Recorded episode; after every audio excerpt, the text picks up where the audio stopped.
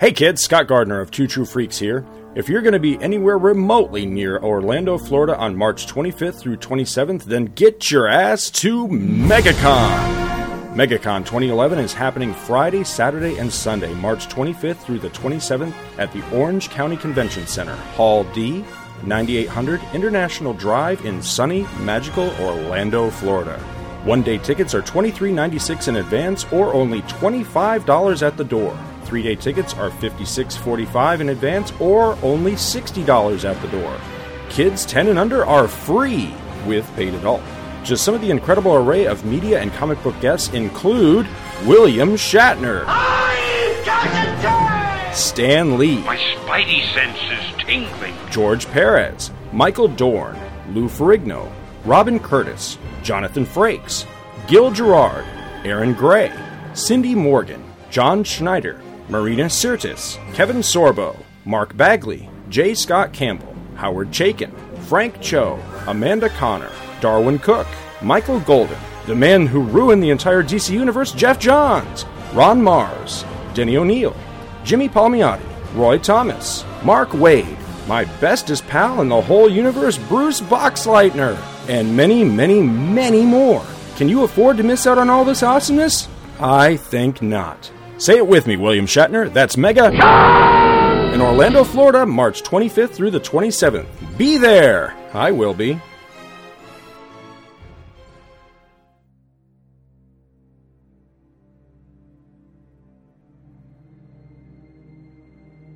Okay, let's get this show on the road, gang.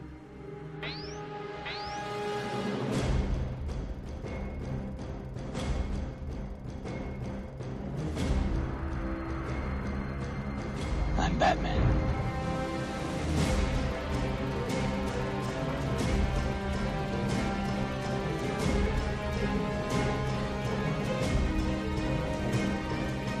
This looks like a job for Superman.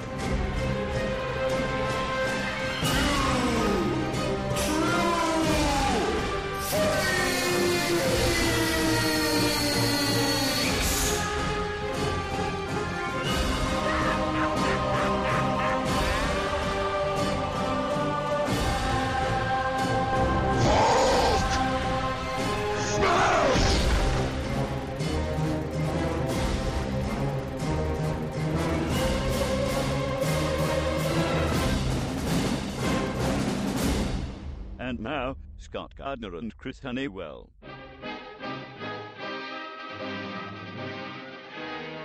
Hey, welcome back to Comics Monthly Monday. I am Chris Honeywell, and I'm here with my co hosts, Scott Gardner and Michael Bailey. Hey. I'm sorry, I was drinking coffee. You know, we you know, I think we got to work out a Three Stooges thing where we go, hello, hello, hello, hello. that would be uh, that would be pretty awesome. Unlike what that just was, and You guys can be two of the three stooges. I want to be Ethel Merman and go, gotta sing, gotta dance, or some stupid ass thing like Hey, you know that's funny that you mentioned that because I just hooked back up with on Facebook. With Ethel Merman? With Eth- awesome. with I Eth- was about to No. say the same thing. No, you bastards! Good- with Ethel for you. Merman's granddaughter. You, Oh. you Whoa. sarcastic mothers. I actually know Ethel Merman's granddaughter. She's a very nice. She's a very nice person, and I haven't. I haven't heard from her in years. She actually she sang She she sang Bohemian Rhapsody with our band once. In one of the high points of our band's career, we had Ethel Merman's granddaughter. She did not sing it in the style of Ethel Merman, unfortunately. Oh, that would that would be awesome. that would actually. be awesome, but you that know, would be totally awesome. her, her I voice see a doesn't little go that way. silhouette of a man, Scaramouche, Scaramouche, with the fandango. It would be, uh, yeah. That's what I'm here for. I'm just a poor boy, nobody loves me. He's just a poor boy from a poor family. it's nine in the morning, and my two roommates are like waking up out of sleep, going, Chris is singing Bohemian Rhapsody at the top of his lungs like a gay man in the uh, in his room. What's going on? What kind What kind of podcast does he do first thing in the morning? Is it like some sort of like bathhouse thing, and I'll be like, "No, guys, Wow. it was Ethel Merman." Jeez. But yeah, um, Already, this is my favorite Comics Monthly Monday episode ever. I'm very excited about this episode because the last one was just sort of like, "Hey, this is what we're going to be doing," and now we're doing it. You know, now it's now we're back into our regular grind before it's a regular grind grind. before we get ground. Well, what do you say we get into this thing? Yeah, Yeah. let's. Um, uh, um, All right, so uh, I threw something out there, just a, just an idea off the top of my head. We're gonna run with this for a few episodes and see how it goes, and if it's uh, if it's popular and if it works for the intended purpose of being the little icebreaker of the episode, bringing more a little more comic-y goodness. So I posed the question: uh, What are five storylines that you guys like better than Watchmen? So. So give us your your your list of five. We'll start with we'll start with Mike. I'm really curious. Five five stories he likes or five stories series, whatever you want to call it. We didn't really set a lot of parameters with this. yeah. So Yeah, I kind of I kind of did some self-imposing on Yeah, I- on how how I was going to do it and basically it was nothing the stories that I'm going for are between 1983 and 1995 oh, okay. because I figure that's like the lead up to Watchmen and really the last time, you know, not that people think of Watchmen, you know, the last time people thought of Watchmen as this great story because obviously there are still people out there that that love it and kiss it, want to call it George. that and are under the wanna- mistaken impression that it's the greatest thing that was ever written in comic books. Yes. Um, I also want to preface my, my list with saying that I actually like Watchmen until the last issue. I, I think it is a very well written piece, and I enjoy the characters, and I enjoy what happens in it. However, I don't consider it to be the be all end all of comic book existence. So, preach it, brother. Preach it. uh, my list, uh, I, I was going to try to avoid other big stories like Watchmen, but given that it's things you enjoy more than Watchmen, uh, I actually included one of those, and I'll do that first. Is Dark Knight Returns. Um, Dark Knight Returns, Watchmen. Those were the two big stories of like 1985, 1986, 87 that you know were the game changers as far as how the civilian world viewed comics because then you could write about it in rolling stone and seem cool i guess this is the best way to say that um, and as much as dark knight uh, strikes back sucked so much that it had its own event horizon i um, i really like dark knight returns and, and a lot of these stories i like simply because they hit me at just the right age. Uh, I was about 12 years old the first time I read Dark Knight Returns, and it was kind of a game changer in my head of, of Batman, of what Batman could be. I have since kind of amended my position, but when you're 12, this shit happens. So, Dark Knight Returns, at least until the end, where I think it kind of goes off the rails a little bit, has a great build up to the point where Bruce Wayne returns as Batman. And I really liked the way Miller kind of showed us how he had given up being Batman, become something of a drunk, not a falling down Tony Stark drunk. But, you know, he, he'd been hitting the sauce a little too much because Alfred makes that comment about there not being a wine cellar for the Wayne heirs or Wayne heirs in general because of his dating life.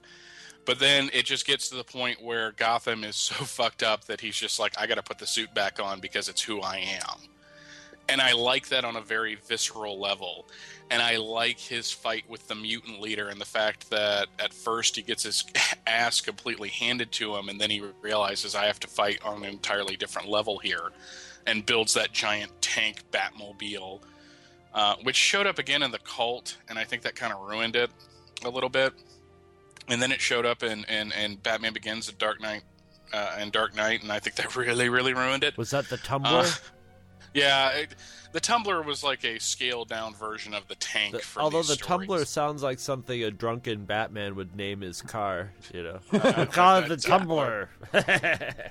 So- I, I would disagree uh, slightly that the one that was in the cult was the same one from Dark Knight, but I, I know where, where you're going with that.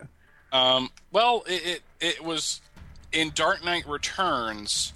He says, "I built this Batmobile when there was a problem in Gotham," and then a similar Batmobile shows up in the cult afterwards as kind of a callback to something that happens in the future. Right. So I think you could argue the same thing though in in I wish I could remember the exact issue number. I want to say it's number 50. In Saga the Swamp Thing when when Batman has to defend Gotham from Swamp Thing when he's on a rampage, he builds a very tank-like uh, Batmobile right. in that too. I forgot about that. Yeah, I, I, I, I never read that, so there you go. Um, and that fight with the mutant leader has one of the best lines, best badass action movie lines ever. As he goes, uh, you know, he he breaks the guy's leg, just snaps it. And he goes, Something tells me to stop with the leg. I don't listen. And you're like, He's going to fuck this guy up. That's a total Frank Miller line too from that time period. And when yeah, no shit. And when you know, when you get into kind of the third issue is where it starts getting really kind of weird with the Joker. Uh I didn't enjoy that as much and and the whole ending was kind of cool, but to me those first two issues were where it was at. So Dark Knight Returns is my first choice. My second choice is also a Frank Miller story, and that is Daredevil Born Again. Uh, yeah. I read this for the first time when I was 15. My friend Jane had a friend named Duncan who was into comics, and he handed me Daredevil Marked for Death and Daredevil Born Man, Again. that's a great choice. I wish I would have thought of that. Um, Which one is marked for death? it's a collection of like the the. I think it was when he was still wor- when Miller was still working with a writer on Daredevil. It's uh, it's a collection of stories where a mobster puts a hit out on Daredevil and he ends up fighting the Hulk. And the last story in the collection is where Oh, he tells Phil Urich his origin. And then I read that, and then I read uh, Born Again, and I, I'm of the opinion now that I think we can kind of go back to the fun swashbuckling type Daredevil. That it doesn't always have to be the most depressing thing you've ever mm-hmm. read in your entire life. But at age 15, I mean, I'm a sophomore in high school. I'm expanding my comic book horizons. Born Again was one of those stories where it's like, holy shit, look what you can do with this character. Where he's completely broken down to his essence and then has to build himself back up again. Yeah, I, Nowadays, that shit's cliched. but back then, it was like, oh my god. Right. Uh, Mazzucchelli's artwork, you would think that I wouldn't like it because I came up on John Byrne and I liked people like Jerry Ordway and Dan Jurgens who have these very sleek, very illustrative story uh, art styles.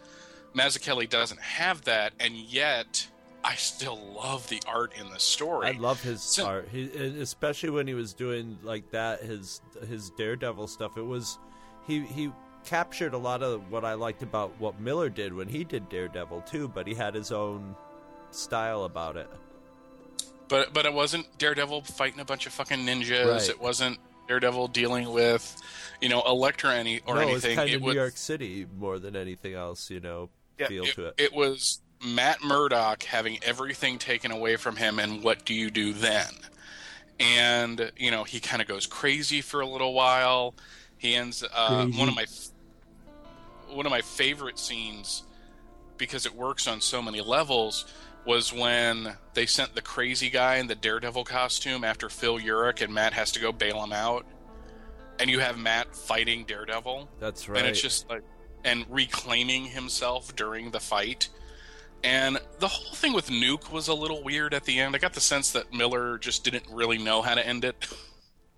Because that was kind of a weird way to do it. Uh, though I like Nuke as a design. that dude with the American flag painted on his face. Uh, and one of the things that I remember from that part of the story is Miller's description of how Matt would see Iron Man's repulsor ray, where he doesn't see the ray, but he feels the energy coming from Iron Man's hand and knows that if he lets loose, I'm fucking dead. But the action in this thing is awesome. There is a line in there that has stuck with me right at the beginning of the story where he goes to talk to I th- it was either a cop or a private detective who had dug up information on Matt Murdock and the guy breaks a bottle. He goes, "I hear a sound that belongs in a seedy inner city bar." And I'm like, "Wow, that's." I was just like, "That's amazing," because it, it, it gives you like this whole visual mm-hmm. sense of of what it is like for for Matt to be in a situation like that where he he can't see, so he can't see him breaking it. I mean, he can sort of, but it's more of He's putting it together. Yeah, he's putting it together from his radar vision and his audio. And and what he would associate that sound with, which would be in a bar fight, basically. So, love that story. I've managed to get it in single issue. I just need one more part, and at the end of it, I'm going to pay like a total of like seven bucks for all six issues, maybe a little less. I, I Uh, don't even know whereas- if I even have that still. Whereas the trade's like 20 bucks so i feel like i'm getting off Yeah. really good there um, third one is a dc book or a dc storyline something that scott and i will be hopefully covering at some point on tales of the jsa and that's the first 10 issues of infinity incorporated the generation saga Oh yeah. where the sons and daughters and godchildren of the Justice Society basically have to fight their mentors because they're all not the mentors, the band, but their mentors, uh, and not mentor the guy that would be wrote interesting, though. and not mentor. Yes, it would. God, those people were crazy, uh, and not mentor the guy that rode around with Billy Batson on the That would be awesome. um, but it was a interesting way to establish these characters who had been who had first appeared in All Star Squadron, but were kind of the villains and mind controlled, so you really didn't get a sense of who they were. To introduce them to the reading audience, Roy Thomas and Jerry Ordway showed them how they relate to their specific uh, adult counterparts and how they had to kind of overcome by fighting them they were on their own basically and prove themselves that they can do this you know it's kind of like in a bizarre way the not that I, I I never had to do this and I doubt either of you did but you know if you, if you're the type of person that you know the day you had to call dad out and fight him in the in the in the driveway basically when you were a teenager I can take you now, old man. yeah, it, it was basically like that, but with superheroes and a naked Wonder Woman. Oh. Um, it's in Overstreet. There is an issue where basically Wonder Woman's dead body is lying naked on the uh, coroner's table. See a little bit of nipplage. It's not pornographic in any sense of the term, but what? well, it But it was on your point of view, I guess. depends on your taste, I, I would assume. But as as awesome as the story aspect of it, the artwork in this story is just fantastic. Ordway is one of my favorite artists ever. Yeah, he's great. So I just absolutely love seeing him draw those characters and draw older versions of the characters and Power Girl having to fight Superman and you know um, Nuklon having to go up against the Atom because they're under the control of that river of evil or whatever it was called. And it, it, it, it, it's a story mainly about family, which is something that I can really appreciate as well. My fourth choice was I couldn't choose Crisis on Infinite Earths because I knew Scott was going to, and that he would kick my ass if I did. so I chose the next best thing, the Marvel equivalent of Crisis, which was the Infinity Gauntlet. Yeah. Uh, written by Jim Starlin with artwork at first by George Perez, but then um, then Ron Lim came Ron in. Lim, yeah. And it was kind of a seamless transition too. Uh, they have two different styles, but they're similar enough that you didn't have like this jarring. It's it's not like you know you're having a John Byrne story and then David Mazzucchelli is suddenly drawing in. You're like, what the hell happened here? Um, Marvel does not do crossovers the way DC does crossovers. Um, they they have. Uh, I, I'd argue that Civil War and Secret Invasion were very much in the vein of the way DC would do a crossover, where you have the big event and it's spilling over into regular titles. But Secret Wars really didn't spill into regular titles. Secret Wars 2 did, but in a really bizarre way, where it didn't, you know. I, I haven't read it yet, so I don't know if you had to read all the crossovers to get the whole thing. But it seemed like, you know, there was the main story, and then there was all these little side stories of the Beyonder going on a walkabout in the Marvel Universe. Uh, but you know, they they had Atlantis attacks, they had the Evolutionary War, um, and all of those kind of happened in the annuals. Well, Infinity Gauntlet was a universe spanning crossover, which is something, to my knowledge, outside of maybe Contest of Champions, Marvel had never really attempted before. And the buildup of this was in Doctor Strange and Silver Surfer, where they were kind of building up Thanos coming back, and then he makes his big move where he assembles in the Thanos quest, he assembles the Infinity Gauntlet with all the different uh, Infinity gems, and suddenly he's omnipotent, and that's what the superheroes have to face. And in, in, in an early issue, he snaps his fingers, and half the universe dies. Because the conceit behind this is that Death has come to Thanos and said, there are more people alive in the universe right now than have, have, ever been dead and there's a imbalance, a cosmic imbalance because of that, and because he's got a hard on for death, he's going to take care of that. And there's two scenes in this story that always stand out. One is comical because Adam Warlock pulls Wolverine and the Hulk to the side to say basically say when the time comes you guys got to punch Thanos' ticket. And Wolverine goes, "So you want us to sanction Thanos?" And I've always been like, you sanction a government official. Right. sanction, you know, like a rogue CIA agent. You don't sanction a god who's got an omnipotent gauntlet that makes him the being ever. You just are we gonna we're gonna sanction Thanos and then we're gonna liberate the Infinity just, Gauntlet. Just not the right word, yeah. I mean, it's what Wolverine might say, but still, it's a it, it just, just was weird. But there is a moment in this story where Captain America basically stands up to Thanos. And it's just like, you know, as long as one good man stands, you are going down. And it's just like, Captain America's awesome. He's so fucking wicked. I love Captain America. Um, but it's got the universe spanning quality of a, a of crisis but it's done in a marvel way where at the end Thanos is not defeated because the first Superman basically has had enough of his shit and puts him down. He's defeated because of his own internal flaws. Uh, it was kind of established here. It might have been established earlier, but it was really brought home here that Thanos wants to be defeated on a subconscious level and will always plant the seeds of his defeat in his plan subconsciously. Like the serial killers who want to get caught, basically. Exactly.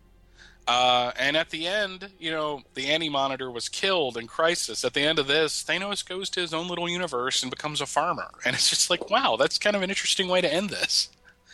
And it's got awesome artwork. Just ah, just great. All the covers are by Perez. There's one cover that has Thanos sitting there in space, go you know, like crouched, going, "Come and get me." I'm just like, God, there's nothing bad about this.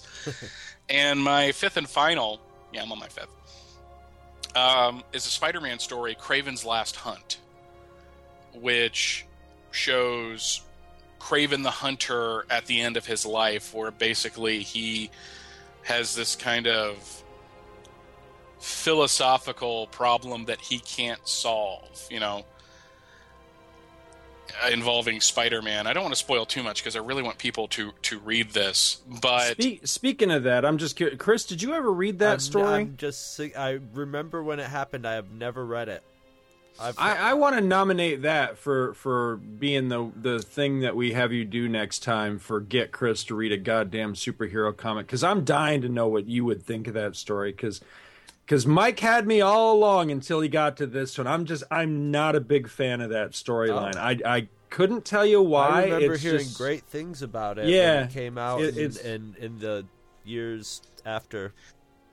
it, it's an interesting character piece because early on, Kraven shoots Spider-Man point blank, and it turns out it was a uh, like a tranquilizer dart, and then he buries him in a grave. And Spider-Man's basically left there for two weeks until he cr- uh, claws his way out, and there's that beautiful Mike Zeck cover Yeah. of Web of Spider-Man of him breaking through uh, the grave. But in the meantime, Kraven has taken Spider Man's costume and has been doing his job, but in a much more violent way. And you've got Mary Jane, because they just got married, wondering what the hell happened to her husband. And the ending is just very, very sad and makes you really feel bad for Kraven as a character. But the thing that really makes this the most uh, a, a fantastic story for me is the Mike Zeck art. Yeah. I love Mike Zeck's art, and you can't touch, except for Secret Wars, you really can't touch anything he did in the 80s. You know, his Captain America run, you know, the Punisher limited series, which gets an honorable mention as a story I like better than Watchmen. Um, and this, he just he draws a great Spider-Man. He draws a great Kraven, and it's just this moody, atmospheric. It's raining the entire time, and it, it's just some. It's not something you want to read as just ah, this is a light and fluffy book. La la la la. Look at this great adventure of Spider-Man. It's really Spider-Man and, and, and one of his oldest enemies being taken to the limits and having to overcome it or not overcome it and and deal with the ramifications of, of, of what it means. Uh, I think you're going to love it, Chris, because it's written by J.M. DeMatteis, Uh huh. uh, who wrote. Mainly, he's known for writing uh, the Justice League with Keith Giffen, uh, uh, where it was like the the quote unquote B listers, because I really don't see those characters as B listers. Um, that was kind of light and jokey, but DeMatteis does psychological pieces normally, and I think you'd really, really like it. Uh, I and, and if we're going to discuss it, I'll reread it again just to kind of refresh Now, myself was on all it the. what, was it one issue or- or it sounds like it no, was it was a a whole- six issue story. issues? It's the first time the the three Spider-Man story series crossed over into each other. Uh, uh, You should be able to find a, a, a CBR of, of, it of the whole Or- thing. or- yeah. or a torrent of the whole thing. So, but those are my five. Well, that's all the time we have for this segment. I'm kidding. I tease. I tease. Uh, Chris, run run your list down. Well, it's re- uh, uh, when Mike started doing it, it's really funny because we don't really have many rules for this, so it's so we're sort of making our own rules. So it was very interesting to hear Mike's rules because they're very different than than mine. Because I didn't really, because I thought of the same thing of like, should I limit it to that time period? But then I was trying. Then I thought, no, you know, I want to limit it more to something around the same length of uh, uh, length right. and of the same sort of topic, which not revisionist superhero, but sort of a stretching of the envelope of superhero, maybe, or you know, or or an examination of of the superhero, you know, archetypes and all that stuff. So that that was what I was sort of, and I this was a brain buster for me. And uh, what's funny though, with our different rules, Mike and I both came up with Dark Knight Returns. Al- although uh, that was in my yeah in my number four slot. Although I didn't really mark these by in any definite order. I don't really have much of a preference. But the first two I got were the first ones that popped to my head that I could immediately say, "All right, this isn't as much." Because just comparing like a storyline to Watchmen, which which like uh unlike Mike, I did like the ending of it, but uh, you know, I I read it late, but it, I thought it was a really good comic, but it wasn't to me, yeah, this huge end all be all like like it's gotten the reputation for. Maybe because I read it, you know, after you know it had already set its precedent and had already become sort of I don't want to say outdated, but not as novel as it was. But uh you know, but I, I remember reading it good. That was really good, and and the ending definitely has given me like stuff to think about ever since. But um, like the first two that popped to my onto my head were the Maximortal and the Brat Pack, because they uh, they're both around the same length. They're both sort of an examination of of superheroes and and superheroes gone bad. Um, Another one was uh, one you and I were talking about the other day, Scott, which is uh, V for Vendetta. Which Mhm. I, I thought of that one as a good comparison because it was another Alan, you know, another uh, Alan Moore story that I would prefer to that one. And I also thought about, you know, certain chunks of the Swamp Thing run that Alan Moore did being you know, of the same, especially when he first started out, because he sort of revised the whole idea of what Swamp Thing was, and um, and then and then it would get into some envelope pushing by you you know, or else maybe the storyline where they went to hell that would have been another nice runner up. Yeah. Um, and then, uh, like I said before, Dark Knight Returns. That was a hard one. But Dark Knight Returns, I really liked. Dark when that came out. I just I loved the hell out of it because it was, it was new. You know, I mean, you know, it was. That was when Frank Miller was busting out with really interesting stuff all the time. Not that it was all good, you know, there was some hit and miss, but he was always trying to to do something to do something new and I and I really like that. But I've like I've always thought of that as sort of its own little pocket universe. So when you know, like when Mike was saying, when the tank was showing up, would show up again and stuff. I don't think you know that should happen. I sort of see Dark Knight Returns happening in its own little Frank Miller fever dream world of unreality. And my fifth one, it's it's funny, and I would gladly swap this one out for Daredevil, um, for for Mike's um, uh, what was it, Born Again storyline. I would I, that as soon as you said that, it was like, of course, that's what that that is what I should have picked. I totally forgot about that. That's it's perfect. But um, basically, like the last last dozen, you know, ten dozen or so um, issues of Frank Miller's run in Daredevil. Um, you know, ending around you know 191, somewhere around there. I I would put in that same same stratosphere as as Watchmen or uh, that that I would prefer to it, where he was he was seriously messing with the Daredevil character or how the or how the superhero story is told more than the actual character itself. But uh, yeah, that's that's my five list, and I had to I had to really, you know, I had to really work on that one till the last minute because this uh, of this episode, this is the part of it that I've had the most time to think about. You know, I've had quite a quite a while to to ponder on this. This I think it's been almost two months to sort of think about this one. But what about you? Well, the first three of mine were were no brainers. They came immediately to my mind, and then after that, I kind of had to struggle with the other right two. there. What's that? No brainers that came to your mind. but the uh but the the last two i had to really think about and i had to go through because the the rule i set for myself was i actually borrowed rules from both of you the way both of you did it was i tried to do stuff that was in more or less the same timeline as watchmen and, and then i also tried to get things that were of a comparable size and that didn't always work out because I mean, there's not a whole lot of 12 issue maxi series that I really hold in that high Right. regard. So I had to go more with storylines or you know, I still tried to keep it to things where I look at the series as a storyline rather than a series or something like that. But my number 5 one you guys can decide if you think it's a bit of a cheat or not, but my number 5 would be Starman, the series as a whole because the series is intended to be one storyline. I don't know. I've never But- read it.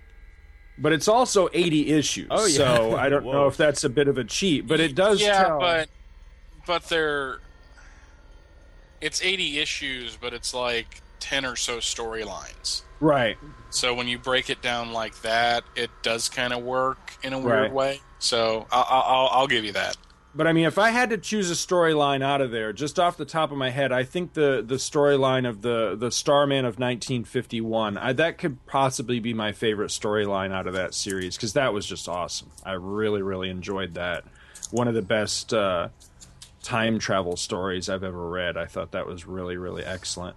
Um, my number four, this one's probably going to raise some eyebrows, but I would say Amazing Man. I loved oh that series. Oh God, I forgot all about that. Yeah, I know. It's one of those things you never hear people talk about, but My eyebrows are know- literally raised right now. You did it. there there have been a lot of comedy comic books over the years. Most of them I have thought were flat stupid.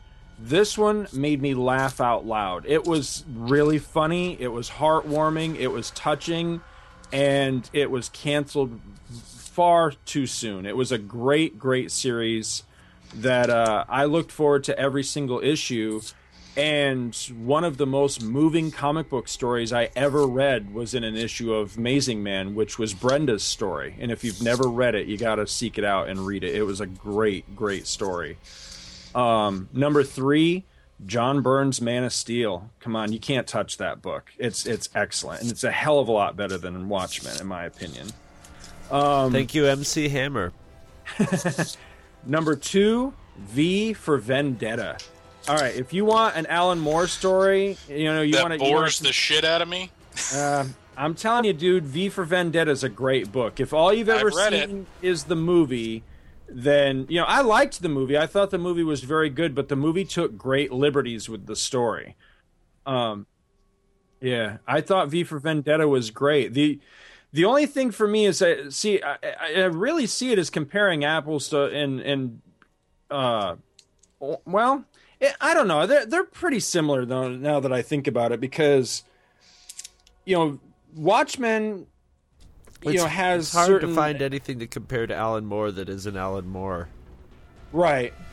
But, you know, Watchmen has you know for, for all the goodness that's in there, it has elements and and uh, Mike pointed out one of them with the giant space squid thing. hmm Although I have to admit, that 12th issue, if it had had the giant space squid playing chess with Darth Vader, that would have been the greatest ending ever. I would have liked that. It's it's closer to reality than it seems. I liked Well, I you know- liked the squid ending. I I I personally it's- saw. it's I personally really like Doug what Michael Moore or what Michael Moore what Alan Moore was saying. Oh God, Al, Michael Moore's Watchmen. Oh my God, somebody put that up on YouTube. That would be a I- I'd funny like to parody. see Alan Moore and his brother Michael get together and, and make some. I wonder what that would would- all be uh, about. uh, uh, uh, it would be it would be like a sixty minutes type expose drama about Michael Moore trying to expose you know the Watchmen for who they are. but um, But I, I, What I felt like my joke fell flat, so maybe I need to explain it. Is uh, there was that Star Wars series in the UK that uh, that Alan Moore was actually the writer on. oh for come a while. on, you don't think That- everybody got that joke? I don't think anybody got that joke. One of you I laugh. got You- That just wasn't funny. All right. I just don't think you're funny anymore. Exactly. But you know, the the V for Vendetta, the series, you know, the actual book has kind of a space squid thing in there with the uh, the the main guy. I forget what the hell his name was, the controller or whatever his name was, and his he falls in love with the computer. That part I was very glad they excised from the movie because that was really stupid. That was kind of the space squid moment of that series. But the rest of that, I, I loved. That, that was when Vendetta. that series jumped the space squid. Yeah, I'm uh, I'm gonna play Scott Gardner for a 2nd Uh-huh. and uh, rain on somebody's parade. Um, I really didn't like the comic at all. Uh, I much preferred the movie version of V for Vendetta than, than the comic. I just found it to be kind of a boring exercise. And again, that's not me trying to piss on anybody that, that likes it. I just I'm just not a fan of it at all.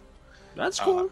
and I seem to be one, like one of the few people walking planet Earth that isn't. So Well, hey, that's how I feel about Watchmen. I feel like one of the few people out there that's like, you know, this really isn't the greatest thing that's ever been written, but Well, you know, Um, yeah. Um, and then number one, this one, you know, should be fairly obvious to anybody that knows me. It's got to be Crisis on Infinite Earths. I've said it before. I'll say Do it. it. Crisis on Infinite Earths is my Watchmen, and one of these days I'm going to get the T-shirt made that says that because it just is. So you know, it's really funny that both of you mentioned Dark Knight Returns because that's my next uh, list. Here is uh, next time around five minis, you know, mini series or storylines of comparable size that you like better than Dark Knight Returns. Ah, dude, you're so I can you're do that. so negative. there is too much negativity on the internet. You're always giving us something to like better than. Okay, better than Dark Knight. Can it be It's- like it's a- five stories that Scott Garner would really fucking hate? Because that's too easy. All right, do we want to take a break and come back? Or No, I say we just go with it with this with this Alright. one, and then we'll take a break for well, what's the next the segment? Hulk, That's- that's and that'll be my- a uh, short one. Oh, so we we Okay. could take a break for the Hulk, and then the Hulk will be a short one, and the Walking Dead will probably be relatively short too. So Okay, we'll just do this one long, and I'll cut all this garbage out, man. that's cool. So does anybody else have any other uh, comic goodness uh, news to report, or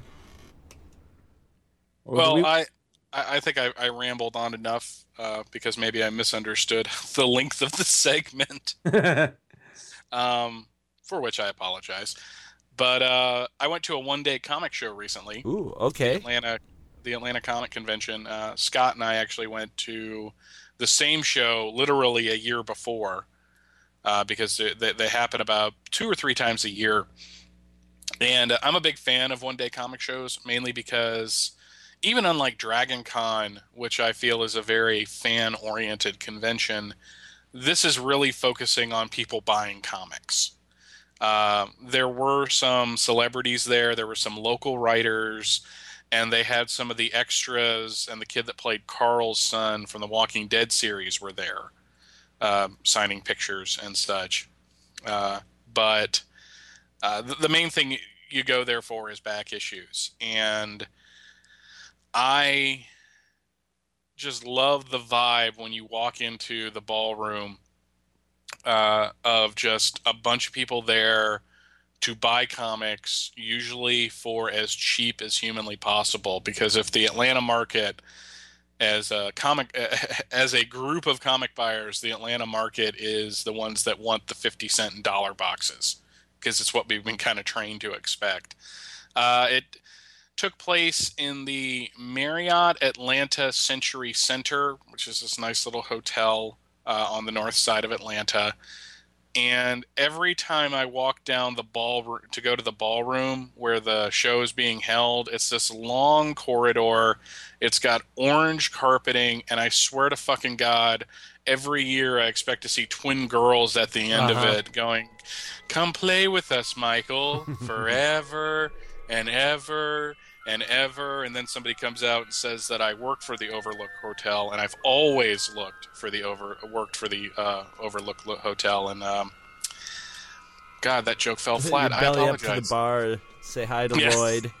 Yeah, exactly. Lloyd. Lloyd. com- Lloyd comes out and hands me a stack of comics. yeah, Um, exactly. I got something for you here, Michael. I'm not supposed to go near that stuff, Lloyd. Oh, come on.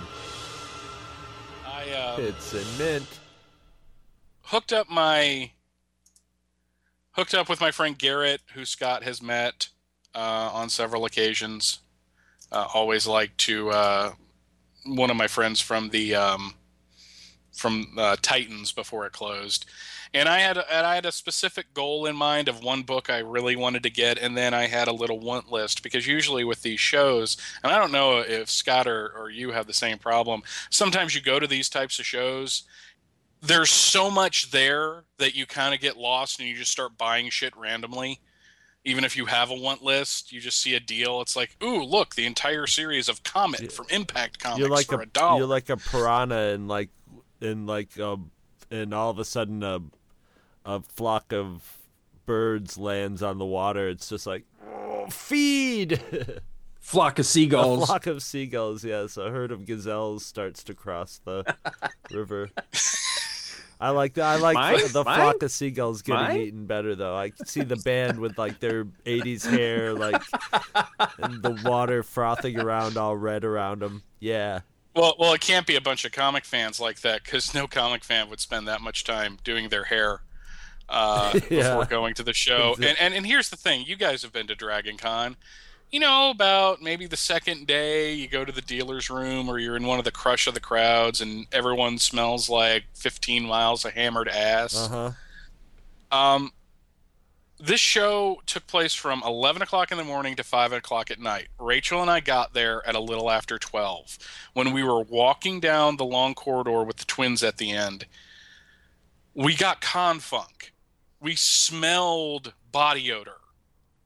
And I'm like, this show has only been going on for an hour. Did people just not shower before coming to here? Uh, yes, just- that is the answer. Is it's a it's simple, but it's true. Yes, they I, I mean, I'm I'm not trying to mock my people. Don't get me they wrong. didn't shower before this. They didn't shower before the day before it, and they might not have showered for the day before that. But you know, I got up that morning, I took a shower, I shaved, I put on some clothes to look halfway decent, and suddenly I felt when I when I smelled that, I felt very very overdressed. You know, I, I had a, a thought about all that. That you know, we put out a plea. I, I think we've done it several times now. You know, put out a plea to please wash your ass before you go I'm- to these cons, and it's just not working At- because I think the thing is, I think that the that the average person doesn't think we're talking to them. I guess so. I decided that it's time to practice a little tough love. And the next time I'm at one of these things and I'm next to some smelly motherfucker, I'm just going to look him square in the eye and say, dude, you stink. You know? and maybe that will kind of get the point. You know, yeah, exactly. I mean, you know, I mean, I do that with my children, and I guess you got to just start treating Well- these people like children. You stink. Go wash Uh, wash you know what? ass. You know what? I'm gonna. I'm going to. uh I'm gonna. Right now, I'm gonna play in the magic of the studio a little public ser- service announcement from Andy Kaufman that he was giving to people of the South, but I think we can just take that and transpose it to the people who go to a convention, and and, and they can learn something from this. This week, I'd like to start off, first and foremost, the most important thing is personal hygiene. Okay? Now, let's start off. This is a bar of soap. Now, does it look familiar to any of you? I know that you probably don't know what this is. I probably you haven't ever seen one of these before, but it is called soap. Matter of fact, if you're sitting at home now, you can maybe kind of repeat after me and say soap. Say soap. S-O-A-P. Soap. Not soap. Not soap. It's soap. Okay? Say it. Soap. Okay, now I'm going to open it up, show you what it looks like. This particular bar is blue. Comes in all different kinds of colors, pink, yellow, white, blue, red. This is blue, okay? Now the way you use it is you go to the sink, turn on the water, if you have a sink that is, or if you have any kind of lake nearby or anything, just turn, go wet yourself, wet your hands. Oh, and I would like to mention the reason that I want to tell you about soap. When I travel around the South, you know, a lot of fans, a lot of wrestling fans, they recognize me from TV. They always put out their hands. They want to shake my hand. And I'll tell you something, it disgusts me. The hands are so slimy. You people, you, your hands are so greasy and slimy. I mean, I, I, I don't want to shake them. You know, you ask me for an autograph, I'll sign you an autograph. But please, don't put out your hand and shake it until you can wash your hands. Now, this is what you do. Wet your hands, okay? Then wet the soap. Wash the soap, rub it on your hands, and rub it around, and your hands will get clean. Another thing is a shower. You turn on the water, wet your body, let the water wet your body, wet the soap, rub the soap all over your body till your body is clean.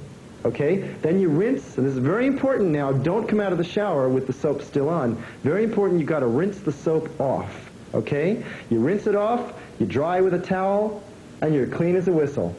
And then you could shake my hand. Okay, now that's my tip for this week. This is about soap.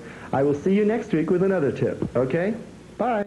Well, here's the thing: is is in the last couple of years, and especially after listening to your Two True Freaks episode of fandom as a mental illness. Oh, that's right. um, I've really gotten into the mindset that you know I don't like it when shows like Big Bang Theory and stuff kind of make fun of us.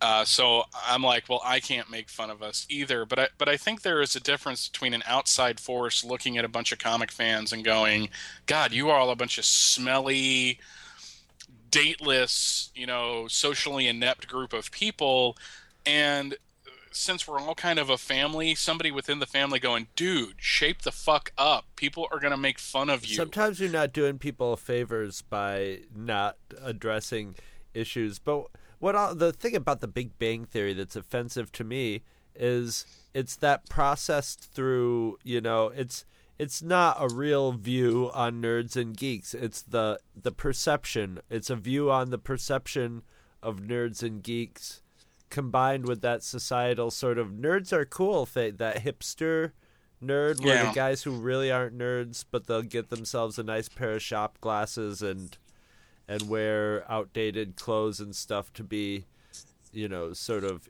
and you know even fake high water stuff which I find that offensive. It's just sort of like it's like the people are like, I'm gonna dress up like a hippie and smoke pot and be a hippie, you know, and I gotta get some hippie. I better get a tie dye.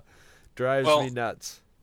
not to derail us too much further, but uh, one of the people that have been on your Star Wars Monthly Monday, Josh Bertoni, and I got into um, a discussion with another uh, friend of ours on Facebook, and, and Josh asked a very good question: What is the difference between Big Bang Theory making fun of comic fans as shows like Friends or other sitcoms that or Scrubs that make buffoons of like doctors and such. And my answer to that was doctors go to night court, lawyers, you know, friends where you have people that are kind of professionals. These people have a certain amount of respectability around them. So when you show them as buffoons, that's kind of like the essence of comedy. It's kind of like showing that the emperor has Right, no it's take, taking him down a peg, but nerds already at the bottom peg. and that's my point is that basically you're making fun of people that are always made fun of and don't have any respectability so that to me is the line of demarcation and why the show bothers me so much. And there are people out there uh, we have friends uh, rachel and i have friends that absolutely love the show. Oh yeah, me too. and and and all that. And, and that's fine. I'm not trying to take away from anybody's enjoyment of something. And i'm not turning this into another debate that scott and i had on tales of the jsa because jesus christ knows i don't want to go through that shit again. Um, that took up like hours of our show um, but that but that's that, that that's my problem uh, with the whole thing but uh, to kind of go back to the con- to to my want list and everything, my specific goal was to get Amazing Spider-Man number 252. And I didn't want to pay more than $25 for it. That's a book you're going to pay money for. You're very rarely ever going to find Amazing Spider-Man number 252 in a 50 cent or dollar box. I'm sure it's possible. I just don't think it's ever likely in my lifetime. And I set aside that money and sure enough, really early in the show, I found a dealer that had it for 30 and I talked him down to 25. Uh, so the first appearance of the black suited Spider Man is now mine. It's all, I scan the cover and everything. It's in my collection. I think it's really awesome. Um, I found, Scott, you would have loved this. Loved this Yes. the this dealer had just bought a collection did not really sort through it too much and just threw it out there at a dollar a, book.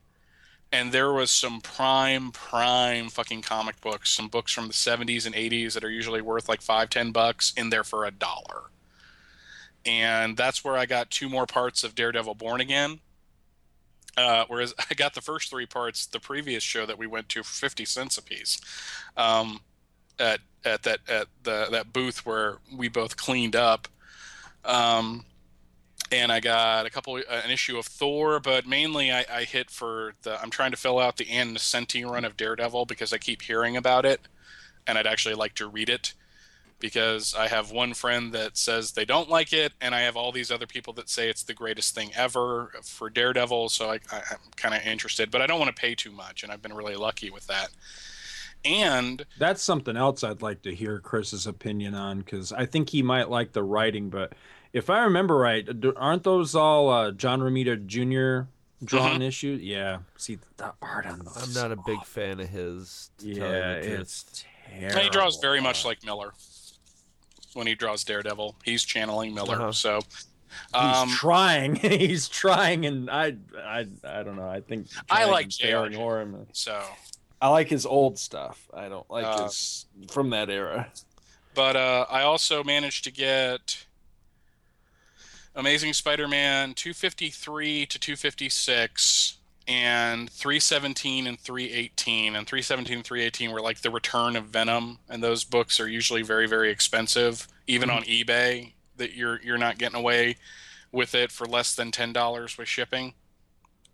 And I got all of those for 15 bucks.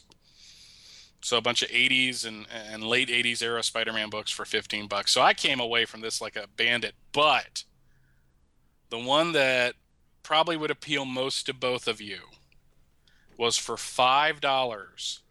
I got the Marvel Super Specials of Empire and Return of the Jedi. Ooh, nice. See? Very nice. I was right. Yes, very nice. Five dollars my- each or five dollars for both $5 for both of them. Well, then that's like Damn. cover price, basically. Weren't they both like Yeah. two fifty a piece? I think, or something. Maybe one of them was. Maybe Empire was like a buck fifty when it came out. Yeah, my buddy Rudy, who always has a, a, a, thing at this show, for this show, for some reason, he decided to put everything he had, which was a bunch of Silver Age Marvel stuff and magazines and Betty Page memorabilia. He put everything for like 50% off.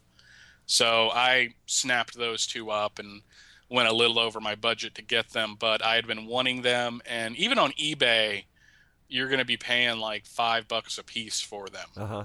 uh, if you can find the right lot. Uh, they're in good condition. The, the, the cover of the Return of the Jedi ones at the bottom is kind of bent up a little bit, like the whole thing. But I looked through the Empire one, and it's beautiful. Yeah.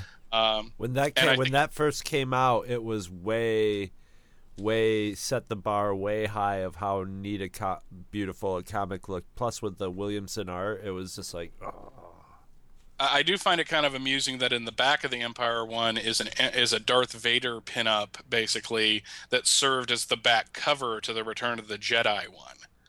And I leafed through the Return of the Jedi book. It had been the first time since I was a little kid that I saw it. I really don't care for the artwork. I, At all. It, the, I remember the coloring is very uh, distracting in it. I didn't like the way it, it was hurried. It had a very hurried feel. Well, like I said, that's the that super special is one of the craziest, you know, experiences I had when I was a kid because I got that one from I, I spotted it on the floor in a bundle before the movie came out and a fair, fairly decent, you know, amount of time relatively before the movie came out, the the bookstore in Watertown had gotten that, and I finagled the guy into selling me a copy, and then spoiled everything for Scott for Jedi. but um, yeah, the uh, the the art wasn't the color sort of almost like watercolor, Mm-hmm. um, sort of. So it, it yeah, and it just sort of muddied up. Uh, you know, I don't think that goes well with with Al Williamson's art. That style. one's worth having for the cover. It's the cover. Yes. The It's cover's same thing with, beautiful. with if you ever get the um, Raiders of the Lost Ark. Now you're talking the super specials, right? Yes. Yeah, The yeah. big if you ever see. Raiders of the Lost Ark, has a gorgeous yeah.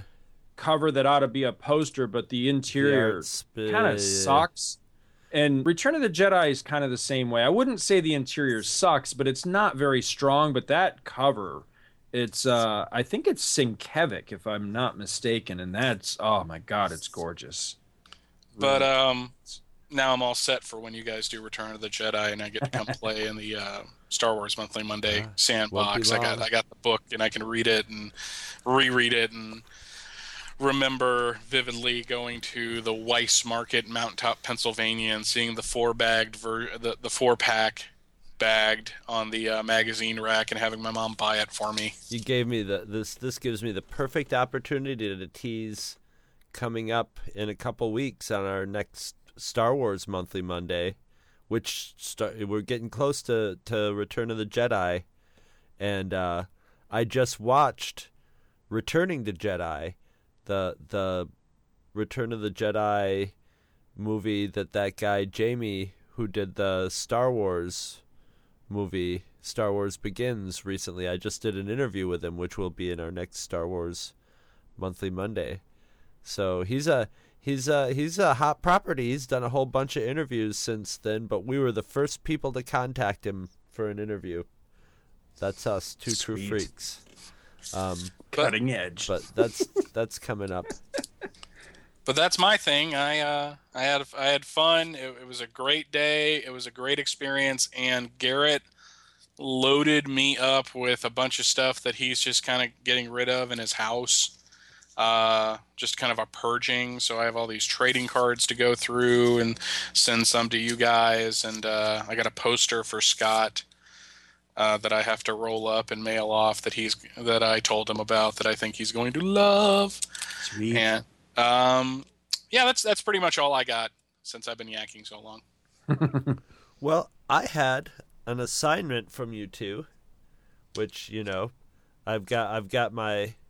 What was my next assignment there? I should write that down. I'm reading the um, the Kraven's Last Hunt. Kraven's Last Hunt. Yes. And, I uh, think we need to have a big overblown introduction for this segment, similar to how we do it for Walking Dead and we we're doing it for Swamp Thing and all that. I think we need to have a big booming voice that comes out and says, "Get Chris to read a goddamn superhero comic." Okay. Well, well, And make it all echoey comic, comic, comic, comic, comic. Well, now that we're talking about it, we'll hear it in about two seconds because I will craft that while I'm making this episode, and then we'll hear it right now. Get Chris to read a goddamn superhero comic, comic, comic. Oh, that was beautiful. God got damn, I'm wood. good. oh man. You always have wood. You Wow, I. I, I really Wally Wood. knocked that one out of the park. Okay. I Okay. gotta name my wood Wally You would. in memory. So um so since uh it's it's it's all right, I'm just gonna let let it all pass and then start out. Um Let's.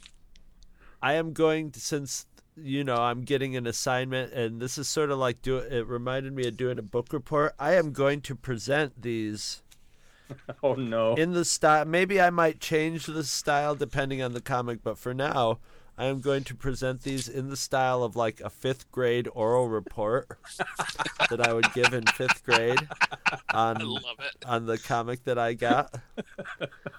so it, this may not be like the average synopsis sort of comic. You know, we'll we'll go over it like normal people, but I'm gonna. I'm We are to- not normal people. and lu- and luckily and Farthest from normal people. I, and I like this because it's not going to be. There won't be any awkward moments where I don't want to walk up to the blackboard to give my oral report because this is, you know, just this is Cause you got Wally. because Wally's. I don't want to. Wally. It's time for Wally's oral report. That sounds like a porno movie. Wally Wood's oral report. And we are off the rails already. comic book porn movie. Okay. So, the comic I was assigned to read this month is The Incredible Hulk number 293. It has a good cover of the Hulk smashing Ben Grimm the Thing and tying Mr. Fantastic's neck in a knot. Cool. I like the Hulk. When I stayed at Scott's house, I played his Hulk Xbox 360 game where I got to be the Hulk and I could throw and smash army men. Anyway, Dr. Banner and his girlfriend are getting off a plane from Mexico at the airport when a crazy man pulls out a gun to shoot him. So he turns into the Hulk and smashes the gun. I was surprised because the Hulk is not Hulk Smash Hulk, but Smart Bruce Banner Hulk. It is funny because Smart Hulk's hair looks like the hair on the bad guy in No Country for Old Men. Bruce and his girlfriend Catherine go to stay at the Baxter building, and the thing lets them in and then just goes away. No one is home, and Bruce is going to use their computer to look at a power surge in space. But when they do, they piss off the power surge and it blows up the machine. So Bruce has to Hulk out again to save his girlfriend. Then they eat dinner, then they make out and go to bed. Then Bruce has a, a nightmare of the Hulk killing the Fantastic Four real good. The next morning, he goes to, to the jail to see why the man wanted to kill him.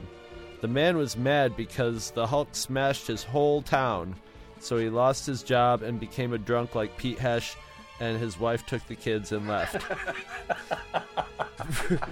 Bruce feels bad, so he gets Daredevil to be the man's lawyer, and of course, the man is not guilty. Then the Hulk surprises the man because he rebuilt the man's town and house.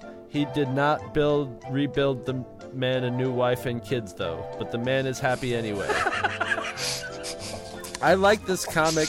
The art was good and the story was good. It was heartwarming and nice, but the Hulk still gets to smash. I do like the dumb Hulk better because he smashes stuff in real life, not just bad dreams. You should read this comic. That's my report on the Hulk number 293. Yay! Yay! Do I get a smiley face? You get a No, star. you get a you get a smiley face and a star. Ooh, excellent. You get I'm both Gonna be the hero of the schoolyard at recess today. something like that. You're still gonna get your milk money taken away though. exactly. Not bad for a 42 year old The man, oth- huh? the other kids were reading like Treasure Island and uh, the Once and Future King. You were reading My report Hulk on War and Peace. Yeah, exactly.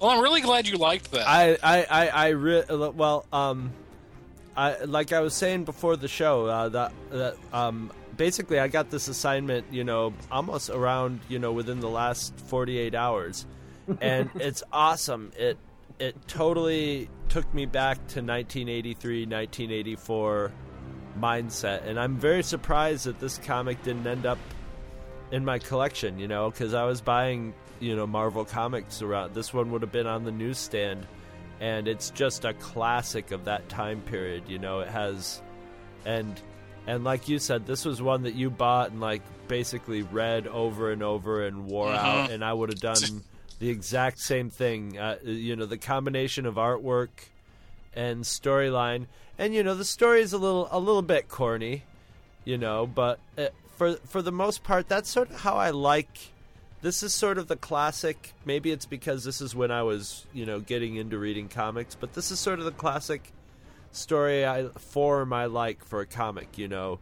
Not set, you know, not like okay, rated R, you know. This is definitely rated PG, but it's not kiddie, completely kiddie, but it's accessible for the kiddies. And yeah, it's it's got it's it's uh, a good um, one and done story, but at the same time, it's you know working in a larger storyline because I don't know what's going on with that you know power surge in space thing, and I think it's really hilarious that you know it's like the power surge is aware of us. Boom! It blew up the thing, and it's like, all right, let's go have dinner now. if I'm correct, uh, that power surge might have been the precursor to the Beyonder and Secret Wars. Mhm. Because a couple Was months it? before Secret Wars, Professor X was having these mind scans that were debilitating him, uh, hit him, and Spidey's uh, Spider-Man's spider sense was going piss wonky uh, as well, leading up to all of them finding the thing in Central Park, going in and going to Battle World. So, the, the larger story, though, um, is from space, and suddenly Bruce Banner has control of the Hulk. and they go on this whole hero's journey type thing where the Hulk uh, becomes a hero to the masses, and the president pardons him for all of his past misdeeds. And Alicia Masters, the uh, the beer bong of the Marvel universe, because she gets passed around so much, um, makes uh, like sculpts an adamantium statue of the Hulk that's put in Central Park, and everyone likes the Hulk. And slowly, over the course of issues like 289 to 300, that all unravels. And he starts going savage again. And if you look on the cover of this book, they like have the Hulk on the a little Hulk on the cover right under where the issue number is, where he's got a lab coat on and he's dropping some beakers. Uh-huh. What they did is at the start of the fall when when he started to go savage again, he was just Hulk in a suit and lab coat, and over the course of the issues, that figure would subtly change over into Savage Green Hulk again. Like the beakers would drop and the clothes would start to rip, and finally he's shirtless, purple painted. I'm gonna beat some ass Hulk. It was a really good storyline. I love it. It's one of my favorite runs of the Hulk ever. Well, you know, you're getting the hints that you got his dream in here, and you've got the cover to just, you know, hint at, you know, the the that the Savage Hulk, you know, the Dreams classic. It reminds me of uh, Forbidden Planet when, when, um, you know, the Doctor's creature from the id is pounding at the door to get in, you know, and yeah, Banner's Hulk is just yeah pounding to get out. I love it. I love how in the on the cover he's punching the thing and like chips are flying off the thing. Mhm. It's just crazy. And then you see, you know, I, I just saw the cover. It's like okay, the Hulk fighting, and then it's like, damn, he's really pounding. The, and then you see Mister Fantastic's neck is tied in a knot. it's just awesome. That's my Hulk. That's my Hulk. And uh, and this was a this was a great uh, CBR that that because it has all the awesome awesome ads. This one's has especially great cl- and classic, you know, bubble yum ads. Um, an ad I'd forgotten totally about because you didn't really see it that much, but was for the Zorcom spaceship. Oh my god, I forgot all about that. Remember that was sort of like a cardboard cone. Oh that, God, that a yes. kid could, Yeah. And I don't know what was it, it. There probably wasn't anything inside of it because they don't show anything or say anything about what the inside of it is. So it's probably just a cardboard box that you can climb in, and it's like you can set it up, you know, in takeoff mode and all the, you know, and it came with a tape, which I I would love to hear what the adventure cassette tape of that the sound effects that you were supposed to listen to. Yes. it's probably so terrible. It's probably so cheap and ter- it would have been something. Now you're flying through space. yeah, it's one of It's those. probably like that that flimsy birthday record I used to have when I was a kid. Hey, Scott, it's, It's your, your- birthday. Hey! and I'm happy to say, Happy birthday, Scott! it's your special day, Scott. now, Scott, please take off your shirt. Really, your parents won't mind. I promise. I just want to take some pictures of you, Scott. you had to bring all that back after all those years of therapy. You had to bring that all back. It's it's my it's my lot in life. It's what Chris brings out of me. Oh, I don't know, man. I saw that picture you put up on Facebook of you like in the corner and your your hands clasped across your chest. That's one of the most. oh my, my current my current I need an adult I need an adult profile Yes, picture yes. from Facebook. It's actually taken at the Tennessee Aquarium. Um, there's a beautiful du- right in the center a double page ad for uh, um, um, Atari video games for your for your home computer. So it has a picture of all the home computers you could possibly be playing it on, and they're these big boxy things. Which But- one's the best looking one?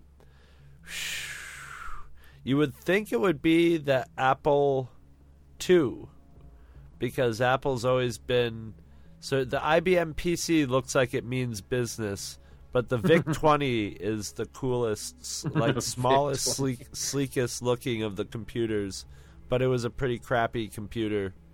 with their giant six-inch screens. Ooh, yeah. it's like three megabytes. And you know you're Well, there was a point where people thought that was all you would ever need for computers. Yeah, how could uh, they're megabytes? Think about that. How much information that is, and like, yeah, we chew up megabytes like they were, you know, grains I was about to say now. all my wallpapers. Yeah, exactly. yeah, I shit megabytes for breakfast. I was gonna say, yeah, we have wallpapers that would totally burn out, you know, some of those old computers.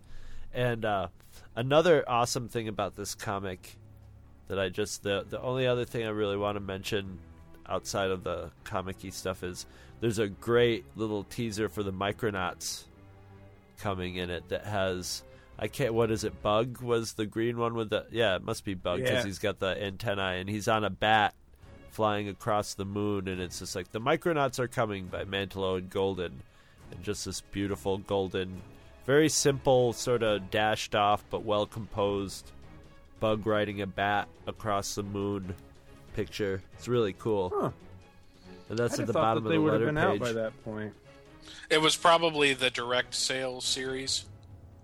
Oh, okay. The special edition on sale in comic specialty shops. it That says. was it. Okay, yeah, it was the collection. Yeah. But uh, the, they also have a Masters of the Universe ad on the back cover, which I remember vividly from when I was a kid. Uh huh. The the, The Atari game. game, which looked like ass. even then, there were certain Atari games, even though it was all new and awesome. I'm not comparing it to, you know, storylines from today. I mean, uh, video games from today. I'm just comparing it to other video games from that era, and it looked like crap. so, Yep. That you know, there's just never been a good. Um. It's just never worked out with like adaptations of toys and TV shows and movies to video games. Video games seem to work best when they come up with their own stuff. You know, sort of tie it tie-ins. Just although Masters of the Universe, you would have thought it would have been a shoe in because it was ma- it was created to be marketed in multiple ways, you know. So a video game would have been a shoe in. But imagine the Masters of the Universe game you could make today. W- would be a lot of fun. I wish they would. I'm surprised. I'd like to see it. surprised somebody hasn't. You know, there would definitely there's definitely a, a, a large amount of people who love Masters of the Universe. Oh yeah, they're still uh they're still out there. You could make Uh, a She-Ra game and people would uh would go nuts.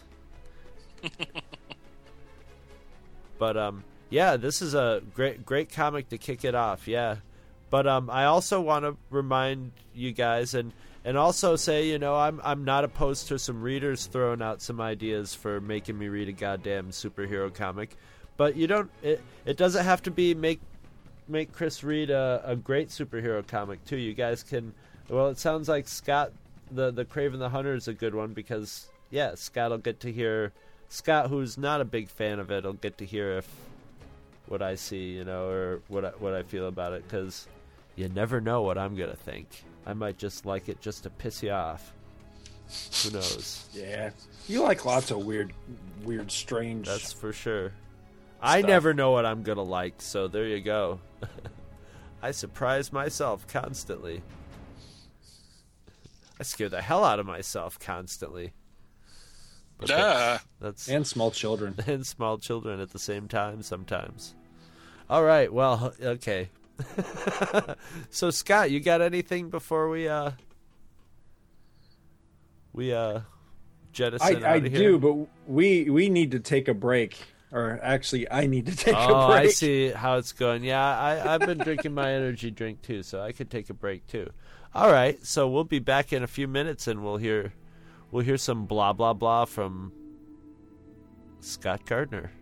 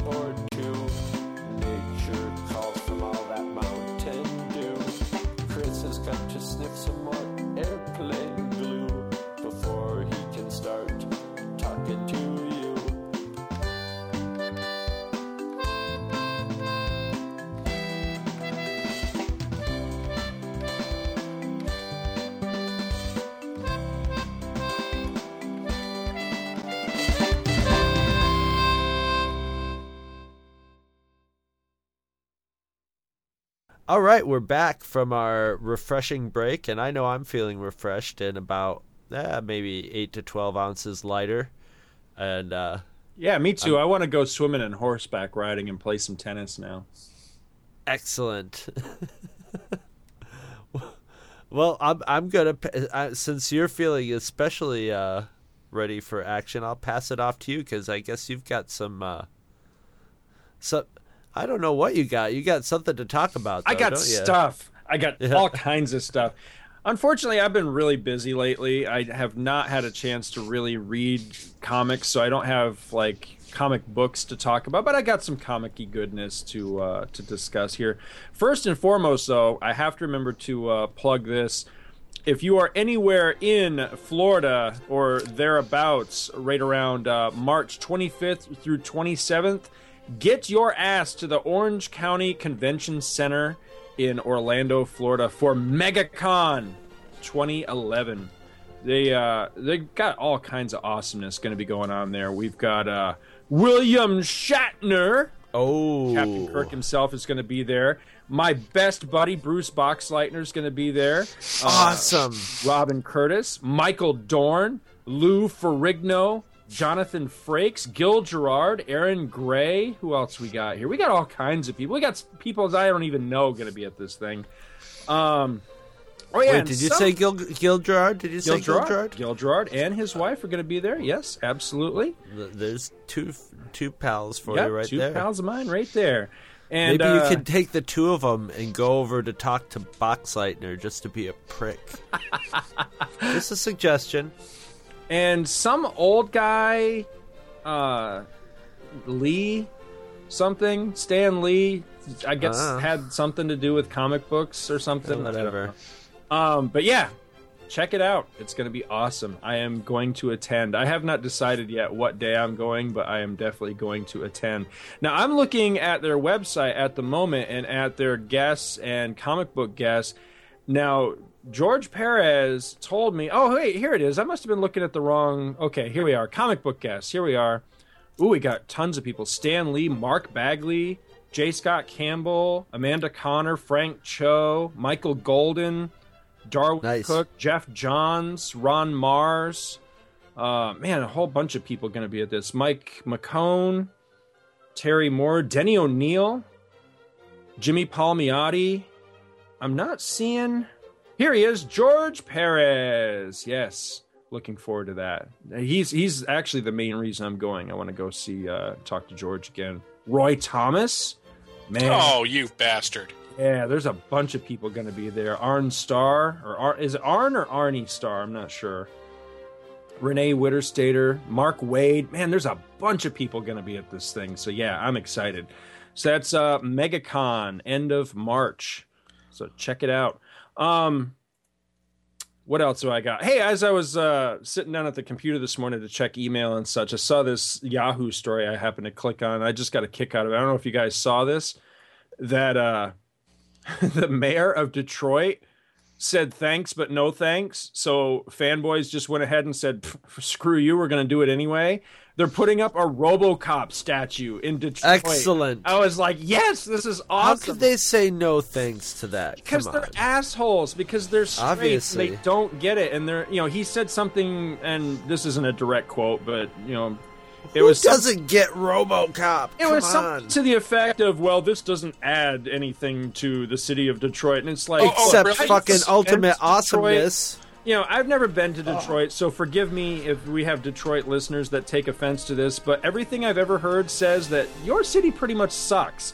So I- I'll you know, say if this for becomes- Detroit. If this becomes the Rocky statue of Detroit, then go with it, okay? You know, because I would actually go to Detroit to get my picture taken with a RoboCop statue. I'll tell you this: the RoboCop statue would kick the shit out of the Rocky statue, would kick it right down those stairs, and then put a hole in its head. To be fair, I've seen the Rocky statue, so it, it, it's, it's a little different when you actually see it, not Uh-huh. on TV. But when uh, when I was in the ninth grade, we went to the Franklin Institute in Philly for a field trip, and we drove by the the statue because they were filming Rocky Five at the time. Mhm. So, but um, we're talking about a city that is considering basically, if I'm if I'm remembering the news article I heard, basically considering shutting off or consolidating civil services because they can't afford things like garbage pickup and cops. Whoops. Awesome. There, there, there, there was something about the privatization of Detroit, and I was just laughing. I'm Not a as- fan of the Detroit rock and roll sound. Personally, that's my that's what I like about Detroit. Not as amusing as the uh, the copier we had when I worked at Home Depot that was from Omni Cons- uh, Business Products, and I was wondering if they had a subsidiary that was Omni Consumer Products, and I was really hoping for that actually. And I, and I and I wanted I wanted to go work for OCP so I could get shot up by the Ed 209. nice, yes. And I'm talking I'm talking the unrated version too, not the pussy version from the original. No, I want to see all the blood and the fire. I want to see the dancing corpse. Yeah. Can somebody get a goddamn uh, doctor?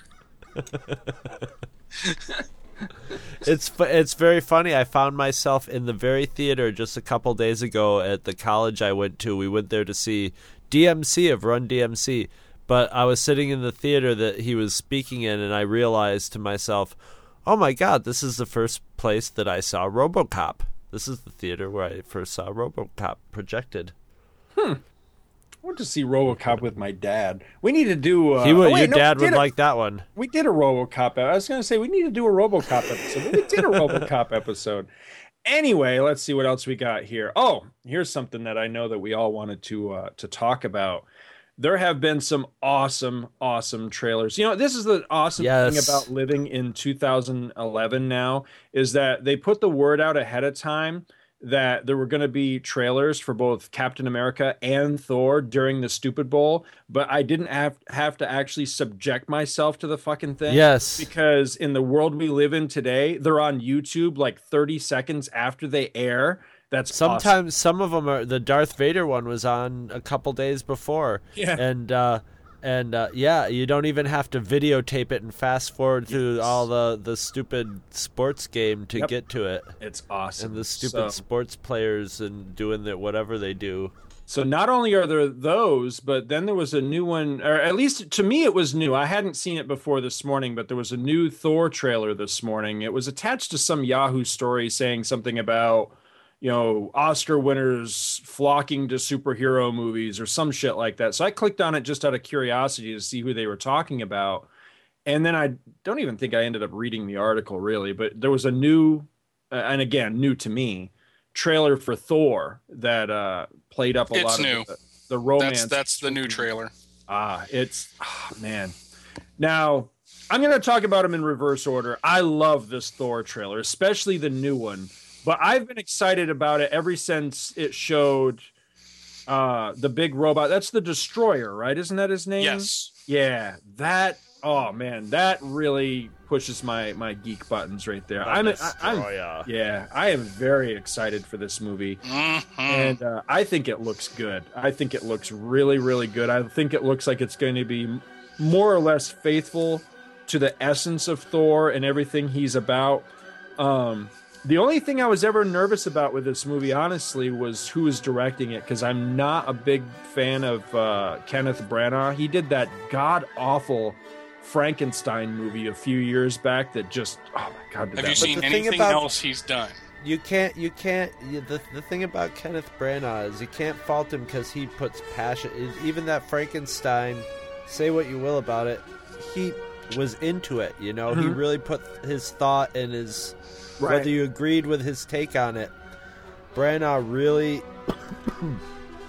He's a valid director. You know, he's a real director Right. directing this. So there's going to be some meat to this, you know. He, Yeah. he- but he's also he's also he reminds me of um and it's funny this guy's name just was getting kicked around uh, the other day in conversation is uh Ken Ken Russell. Yeah. Uh, he's he's very much like that, where he'll go over the top and you know will go cartoony, you know, in his regular movies that aren't even about cartoony stuff. So he could, you know, he he he won't has it. He won't be like I have to make Thor's battles look realistic. You know, he might be like, you know, he he he'll go from comic books to Shakespeare. You know, so I'm I'm excited about that being the case with this movie. Well, I've I've loved Kenneth Branagh since Dead Again. When I first saw that film, which is an excellent movie, and uh, he's I haven't seen all of his Shakespeare films, uh, but I did see Much Ado About Nothing, which I enjoyed quite a bit, and I, heard also like really him. Good. I like him as an actor too. He was in a, an HBO movie that was basically they were they took the minutes from the movie from the meeting that the Nazis had to basically form the final solution. And they acted that out, and then they would dramatize what would happen when the meeting would take breaks. And he was excellent in that. He makes a very good Nazi, oddly enough. Um, it, it was funny. Have you ever seen him in that seen that Woody Allen movie that he was in, where he basically played Woody Allen? no, He he he ca well he ca he was like Kenneth Branagh playing Woody Allen. He came off like Jerry Springer, but it was just like yeah he he he's pretty flexible. He's but Yeah. um, but I like the the look of the guy playing Thor. Uh, he seems very charismatic and arrogant, which is perfect for Thor. Um, and everything about that film, even the presence of Natalie Portman, cannot dissuade me from wanting to see this film. Hey, what's wrong with Natalie Portman? Uh, there, it's called episodes one through three. have you guys watched the Black Swan yet? You get to see her um, doodler canoodle and She has a penis. Whoa. Is that what you're suggesting? no sh- no not at all, not at all. But Which movie a is this? The Black Swan. The Black Swan. Swan, It's okay. brand new. It's it's you can find it out in tour. It's in the movie theaters too. It's a ballet movie, Scott, but it has her. um Naked. She's letting her with fingers do the walking, huh? Yes, do yeah. I know they're Alright. you know play, playing the slots. There's no, yeah. You notice there's eight million terms for male masturbation, but not really that any for good ones for female masturbation. Poor women get the short end of the stick. if they're your date. Well, it's it's it's, it's, it's, Oh, it's like racial slurs when it touche, comes. sir. Touche. It's like racial slurs when it just comes up to straight up white people, not like Yeah. not like the different ethnicities like Italians or Irish or but it's just like, you know, cracker or ofe. Yeah. And you're done. Oh honky. Sorry. Yeah. All right. Well, we were talking. Trailers. Yeah, I the only the only thing that I did that I'm not that big into Thor, and I saw the trailer and was like, "Ooh, this looks really good." I I I have a little bit of a problem with Thor Thor's look. I think he looks a little bit like a um um pop country singer these days. Like a really in shape um what's his name? Toby Keith. Yeah, they all they all have that sort of look. Like they've been to the gym and they have they got those shavers that they made in the '80s for Don the Don Johnson look, so you could keep the three day. Except they set it at like five day, but they still have those beards that are like weirdly, oddly, perfectly trimmed. Like they like put some sort of laser mask on that cut every hair the same length. It's weird, you know. Yeah, he sort of looks like a country singer, and I just never pictured Thor as a country singer. Although I've heard there's a there was a Thor who was a heavy metal singer, but that's another story altogether. But uh, yeah, it it, it looks good. I think it looks really, really good. Now, the other one though, what do you guys think about uh, Captain America?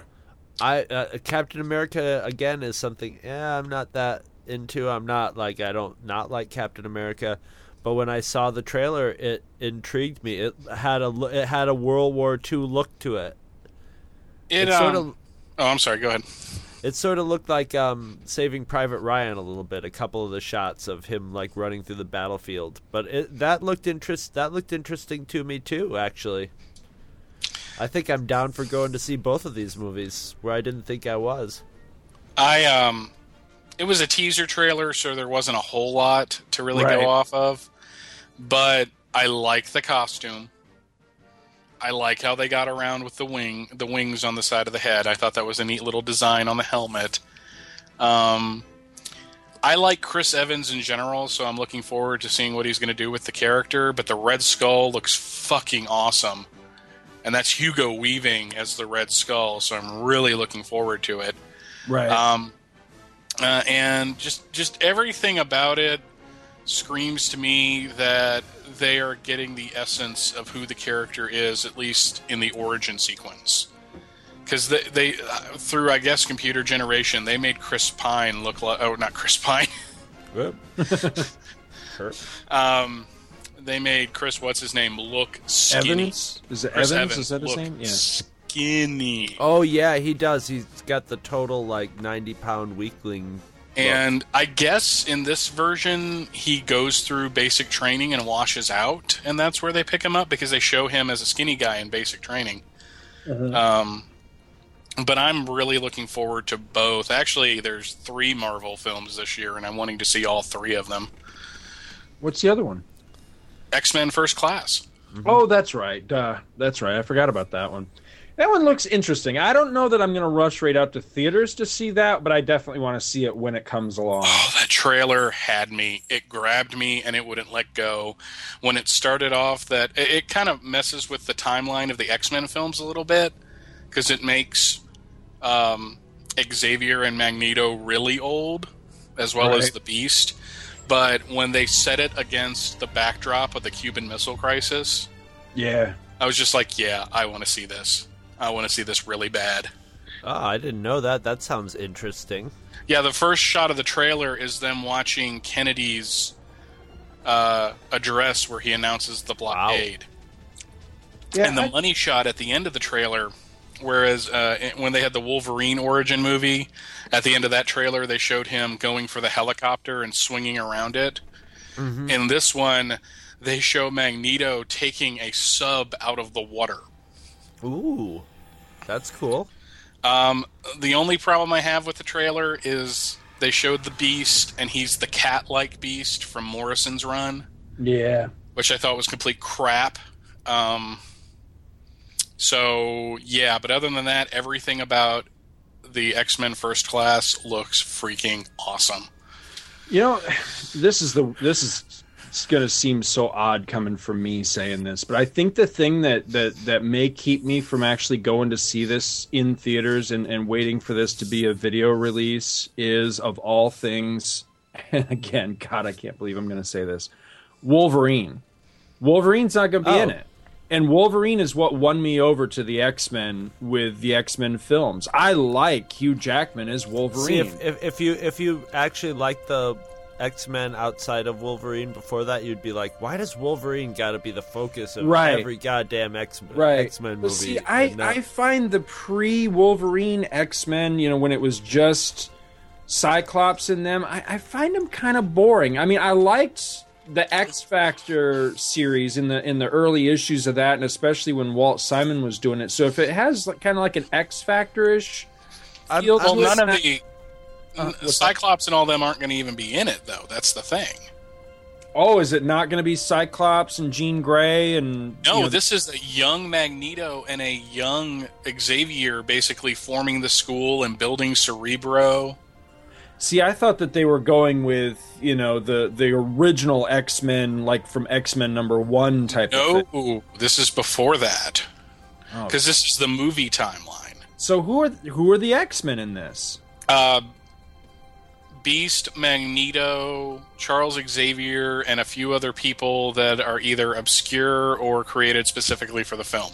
But Sebastian Shaw is in it, played by Kevin Bacon, and uh, Emma Frost is going to be in it as well. Yeah, I did see that. So, huh? I don't know. Maybe if I I see a little more or learn a little more about it, then I don't know. Maybe maybe it could sway me. Maybe I could end up going to see it. I don't know. That that one's going to be an iffy one for me.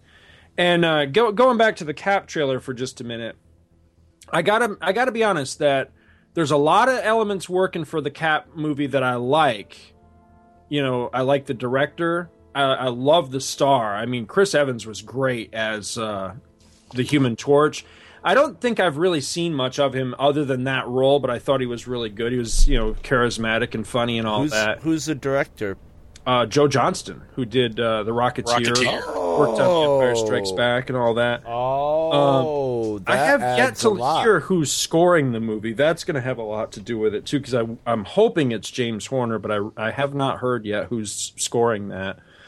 But I gotta I gotta admit, Captain America that's still a big iffy one for me because you know there's there's a lot of stuff that's kind of working against it. The big one is, you know, this this whole reveal, and if it turns out to be true that he's not battling Nazis in that, then I, you know, it's to be one of those big like the fuck moments because it's like, come on, you know, he was created to fight Nazis. It's this is supposed to be World War II.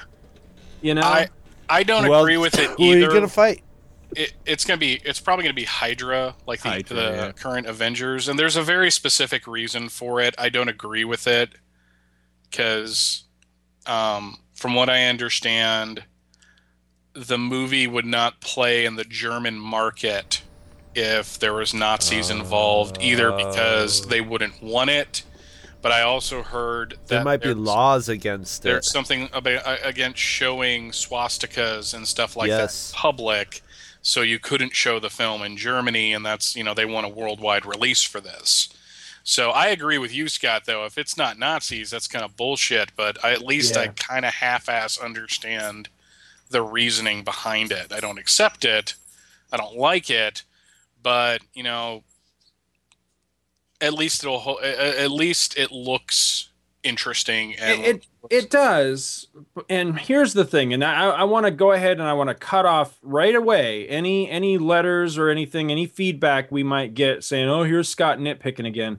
I don't see the thing about cap battling nazis in world war ii being a nitpick. I see this being a very fundamental thing about the movie. We're not talking you know, Cap's wings or the costume being exact and all that sort of thing. That's all, you know, I can live with all that. That stuff gets changed for movies. That's fine. I, I'm not, I don't think that this is a nitpick. If he's not battling Nazis, I, I, I just, I have a real problem with that. I, I think that ch- fundamentally changes who the character is and exactly what he was created for.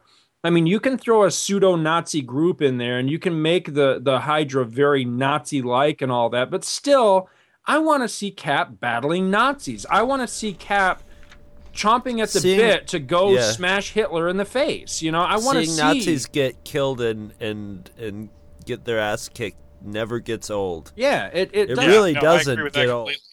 I mean, I really want to there to be a scene of you know eh, soon after he's created and, and sent out on his mission of whatever. I want to see scenes with Chris Evans, you know, pounding his his fist into his hand, going, "I can't wait to get over there and, and smash Hitler's teeth down his throat." You know, scenes like that because that's what Cap was all about. You know, he was a, a Nazi ass kicking machine, and you know, I just I'm sure I'll enjoy the movie regardless, but I don't know. That that that's going to be a big sticking point for me. They're going to have to really really bring the awesome for me to be able to get over that because I don't know, it just that to me is what Cap in that in that setting was all about. You know, if this was Cap you know, after his revival, times. yeah, exactly. You know, in the '60s or in modern times, and he's battling Hydra or whatever, then that's fine. I, you know, because that's what he did when he came back in the '60s. But during World War II, nah, he should be kicking Nazi ass. Period. So I don't know. It- It's we're, we're gonna have to see where that goes. But uh, so so Germany doesn't doesn't watch Raiders of the Lost Ark.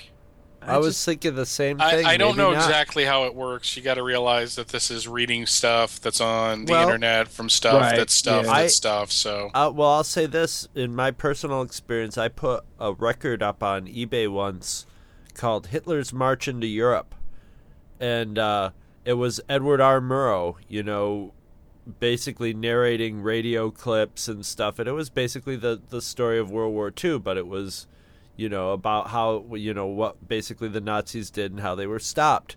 Documentary, you know, it wasn't like hey glorifying Hitler or anything and I put it up for sale on eBay, and I put everything up for sale, you know, everywhere. World, you know, you can internationally bid on it, and the auction got taken down because in, included in that international was Germany, and it was illegal to sell that album because it had swastikas on the cover of it. It had a picture, you know, of a Nazi rally with Edward R. Murrow, you know, stuck over it, and there was another reporter narrator on it, famous radio guy too. But uh, yeah, it got taken down. They're like, no, can't sell that in Germany. So there's definitely laws uh, about that stuff. But you know, yeah, you're right. It is sort of a fundamental sort of, you know, I, guess maybe Saving Private Ryan didn't play in Germany either. You know, See, or I, I Schindler's just List. I, I see this being the same. You know, there was a, a rumored Superman movie a few years ago that sounded god awful, where they were going to change fundamental things about his origin. One of them being that Krypton didn't blow up, and I'm like, no, you know that. Come on, that's that's essential to his origin. That's who Superman To is. Rocketed to. Earth from an exploding planet. I mean, come on. I, I see this the same way with Captain America. You know, Captain America formed because you know he he saw what was going on with with Hitler's march across Europe and said, no, you know, I, I want to do something about this. I, I want to serve my country. You know, and all that sort of. I, I just don't know how they're going to replace that. And whatever the replacement is, I just fear it's not going to ring true for the character. But I don't know. I, I'm willing to to check it out anyway give it a because I really do Yeah. love Captain America. I love that look- character. Sadly, he's one of those characters that you know just doesn't get a lot of love. Doesn't you know for for as long as he's been around and all the books he's ever been in, there's really only a handful of great Cap runs or great Cap stories. So I, I hope that this is Joe, one Joe of them. Joe Johnston gets that time period though. You know, He does. He yeah. captured it really well in the Rocketeer. Yeah. So Yeah. so I, I you know that that's a that's a good sign. Yeah. Well, that's a lot of the goodwill that he generated, you know, with with fans and with you know Mike and I in particular was the Rocketeer. That's what gives me so much faith that this movie will be good. he Aw. did a great job with that. I, I like I like this trend of real directors, you know, of of these movies getting treated like real movies, you know, like a real subject, Right. You know, something that's, you know, that garners a Kenneth Kenneth Branagh is known for his, you know, I mean, he's done. I, I I believe in acting, he's done like Broadway Shakespeare. You know, he's known for being an expert on Shakespeare and, and doing really good Shakespeare movie. And Well, apparently he came So- into those early meetings with Marvel like really excited to do the comic book version. right. And really, when you think about it, with him doing having so much experience with Shakespeare and directing like the five-hour Hamlet and all that, Thor is very, Yeah, very Norse opera- mythology. Yeah, it- yeah. It's it's very operatic. It's very classical in, in a way, and the sh- kill the rabbit, kill the rabbit, and all of the you know the human stuff looks really good. The stuff on earth especially the destroyer and everything especially when in the second trailer where he walks in the middle of the street in just street clothes to take on the destroyer i'm like hell yeah. But all the stuff on asgard looks shakespearean it, it's Yeah. it's got that whole like mythical feel to it and I think he that's why he was the right director for this project is because he can balance those. Because if you've ever seen Dead Again, I don't. I, I don't know if I have not. I'm, No. I actually wrote that down the first time you said it because I'm like, I'm it- gonna have to look it up and see that. It's it's he's uh, Kenneth Branagh plays a private investigator who's trying to help this woman regain her memory, and it uncovers a murder mystery from the 40s. And Kenneth Branagh and Emma Thompson also play characters back then. And I'm not going to give any of it away because it has a twist at the end that will make you go, "Holy crap! What a great twist!" And Robin Williams almost walks off with the movie in the two or three minutes he's in it Ooh. uh, where he plays a psychiatrist that slept with his patient, so now he's working as like a grocery clerk, and he he helps out Kenneth Branagh and Emma Thompson.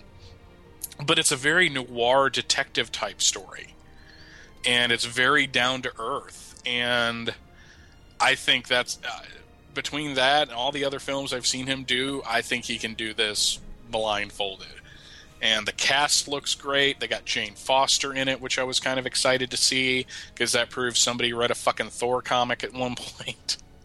Uh, you got you got um, what's his name, Lecter. Why can't I remember that actor's name? Oh my god! Anthony yeah, Hopkins that, yeah, that's as one of the Odin. yeah, that's one of the things I I am not crazy about. I cannot. I know you don't like really him. I like. him. I think he's a great. He's. Lawrence I mean, that's right up. That's right up his alley. You know. Laurence Olivier is dead, so you need Anthony Hopkins. I I'm a big fan of the I I love Hannibal Lecter as a character, the books, the movies, and Anthony Perkins as Hannibal Lecter. So he's got a special Anthony place in my heart. Anthony, did I say Anthony Perkins? yes, Anthony Perkins would have been a pretty Anthony Hopkins because I just watched The Black Hole a few days ago. I would, have, so I would have liked to have seen what Brian Cox brain. would have done with the character in subsequent films, but because I like Manhunter. Yeah, yeah, yeah, yeah. That's I I mean, Man Manhunter and uh, um, yeah. I mean that Hannibal Lecter is uh, uh, to to me was just as effective as Hopkins Lecter. You know, so yeah. I I didn't think they had to remake that. I've, I'm gonna have to watch Manhunter again because that was really good. You reminded me. I had a note here to talk about the Avengers as well, but now I don't know what the hell the one note was about. I, Joss Whedon. yeah, I guess that was it. Yeah, I think that that's a good director. I mean, he's known for being a genre director, but he's a good. I've, I, I at least I'm a fan of uh, the Serenity. You know, the, I can never remember. Firefly. Firefly was at the TV series, and Yes. Serenity was the movie. Yes. I always get the two confused, but I I love I love both of those. Or you know, it's basically just sort of one story. So I, I but I love that. I thought he did a wonderful job. No, he's, that. he's going to do a solid job with it, and I like the fact that all of the cast members, except for Edward Norton, which is kind of disappointing to me, that Edward Norton isn't going to be Bruce Banner again because I thought he fucking nailed that role. yeah. yeah. um, that that he's not going to be the character, pl- you know, the actor playing Bruce Banner, but everybody else, uh, Robert Downey Jr., the guy playing Thor, Chris Evans. I, I was talking uh, months ago. One of the kids that worked for me before he left was just like, "Are you looking forward to the Avengers film?" And I say yes because this is the first time in history where you're going to have actors from the big budget movies of separate characters coming together to be in one movie together. It's They mm-hmm. probably all signed on in their contracts except for except for Norton but that they uh, had to do that. but no, that it's the first time this is ever going to happen. And DC, wake the fuck up. yeah. Get your fucking act together and start cranking out these movies. Don't do this bullshit Wonder Woman set in LA. It's a businesswoman who becomes Wonder Woman and starts fighting crime. Have these What people- about World's Finest? Yeah, that needs to happen. Yeah, That I mean, it- needs to happen. but it's not because because Nolan is very specific that the Dark Knight Batman and the Superman in the new film are in two separate universes. And it, Yeah, I but you just- know what? Nolan doesn't. He only gets to dictate that for so long anyway. eh, true. But here's the thing: the wave is is riding now. it's not it might not be there in 10 years when he's no longer associated with the with the projects Right. so marvel has shown even in the films that aren't all that good uh, or weren't as good like daredevil or ghost rider they showed that their attitude now is let's get the core of who these characters are and get that right Right. and all the other little tweaks won't make a difference. Iron Man was Iron Man. Right. Thor looks like he's going to be Thor. Spider Man was at heart Spider Man. Daredevil, Ghost Rider, all these Marvel properties. Fantastic Four. Fantastic Four. You know, you can nitpick the films, you can nitpick the the stories and all that all day long, but at the core of all of those, they had kind of an earnestness about them about who these characters are and why they are there. And except for Doctor Doom, who they completely fucked up. and for Warner Brothers and and for Warner Brothers and and DC not to look at look at this. Over 10 fucking years. 12 13 if you want to count blade. Because blade really started the marvel movie renaissance. Right. they have just which is funny. you know it, it it wasn't hit after hit after hit but it was good at adaptation after good at adaptation after good adaptation and for them not to see that and go wow we've got a major fucking studio behind us why can't we get this shit together and now marvel's got disney behind them Yep. Holy shit! Wouldn't you love to see Brad Bird do a Pixar Fantastic Four film? Oh, Speaking of that, I heard and this is strictly a rumor, but I did hear something the other day that I thought was very interesting. That I don't know if it's going to be a new section or an existing section is going to be re uh, rethemed and renamed, but uh, I got it from a reliable source that a section of Disney parking is going to become superheroes and supervillains, which gives me great hope that Disney's finally going to start doing something with the Marvel property that they bought and paid so much money for. They- They're you know, running into a little. ago. they- They're running into kind of a of a problem with that because they have the the deal with Universal Studios right now. They do, but what I think is probably going to happen, I think what needs to happen, honestly, I, I think they just need to take it on the nose. They need to do whatever they need to do to break that contract, take it on the nose, pay the fine or whatever they're going to have to end up paying for.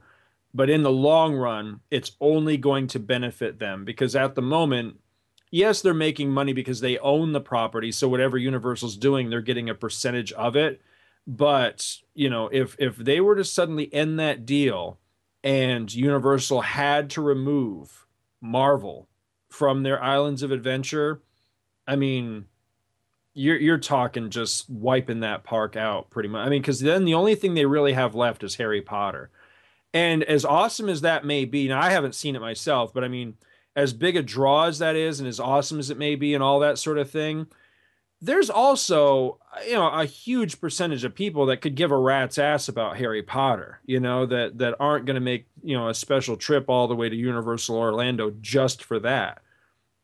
So, I mean, that it could be a real blow to that park, which, you know, yes, they're competition, but they're not, you know, heavy competition. I mean, their their numbers are far, far, far behind Disney, but at the same rate, you know, that that could really clean their clock over there. So, not to mention the fact that I, I think it's, just hard. frankly It's hard to get that- mad at a uh, yeah, and it's hard to dislike a theme park too. You know, Right. because it's a theme park. it's just hard to be like, "Rah, Right. fuck that place. Well, I mean, I just I think it's embarrassing though to have you know uh, D- Disney owns this property yet they can't use it. You know, their Right. their competitor across the street has it. That that's you know that can't persist for you know for too much longer. So It's weird. Well, you know, I don't think Disney's owned it for very long to No. say that they're finally doing stuff with it because you know it takes time to develop that stuff, and and they probably couldn't. They probably didn't want to start trying to develop it before they knew they had it, you know. And once Right. they had it, then they were probably like, "All right,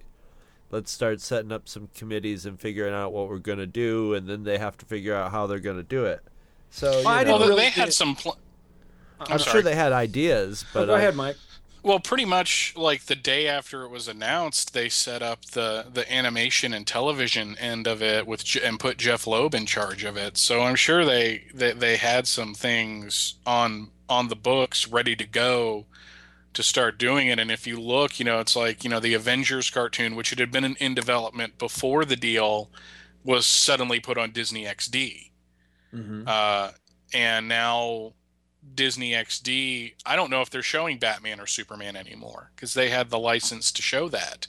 It was really weird because you'd watch like an entire night's worth of programming that had all the Marvel series from the 90s and Spider Man and his amazing friends and Superman and Batman mixed up in it. So it was like I was a little kid again almost because it used because for the longest time those were like uh, you know, the DC animated stuff was on the WB, and the Marvel stuff was on Fox Kids, and never the twain shall meet. So, I I, uh, I thought it was awesome. I'll tell you what, with all the stuff that that Disney's doing with with Marvel and all the movies that are coming out, and and just the awesomeness that they're bringing to at least the the you know the media side of Marvel. You know, I don't know how the comics are doing presently because I'm not I'm not into the comics at the moment, but just with the movies that they're putting out, I'm telling you, I favor more and more all the time this idea that that Disney could eventually own DC Comics as well. Because if they could do DC Comics movies half as well as they're doing with the Marvel Comics movies, I, I would be totally for that deal. Because you know, seeing the guys that that did Dark Knight, you know, getting their grubby hands on Superman, just you know, it's it's giving me night sweats. You know, Well, so. The- The main thing there, sure. though, for me, is that at this point, I think Warner Brothers deserves to lose it. Oh yeah, absolutely, I, I- do. I'm not a fan of one company owning both comic book companies because I think it's it's better when they're both companies at if it works right will do their best when they're competing against each other. And if you lump them all together, I don't I, I don't think it would work as well. They might get lazy. I don't know. Uh, I'm, I not to disagree because I, I I completely see where you're coming from, but at the same rate, I don't know why I feel this way. But ever since I was a kid, I've always seen it as a fore, foregone conclusion that eventually both companies would end up being owned under under one house. I I don't know why. I just have always felt that way.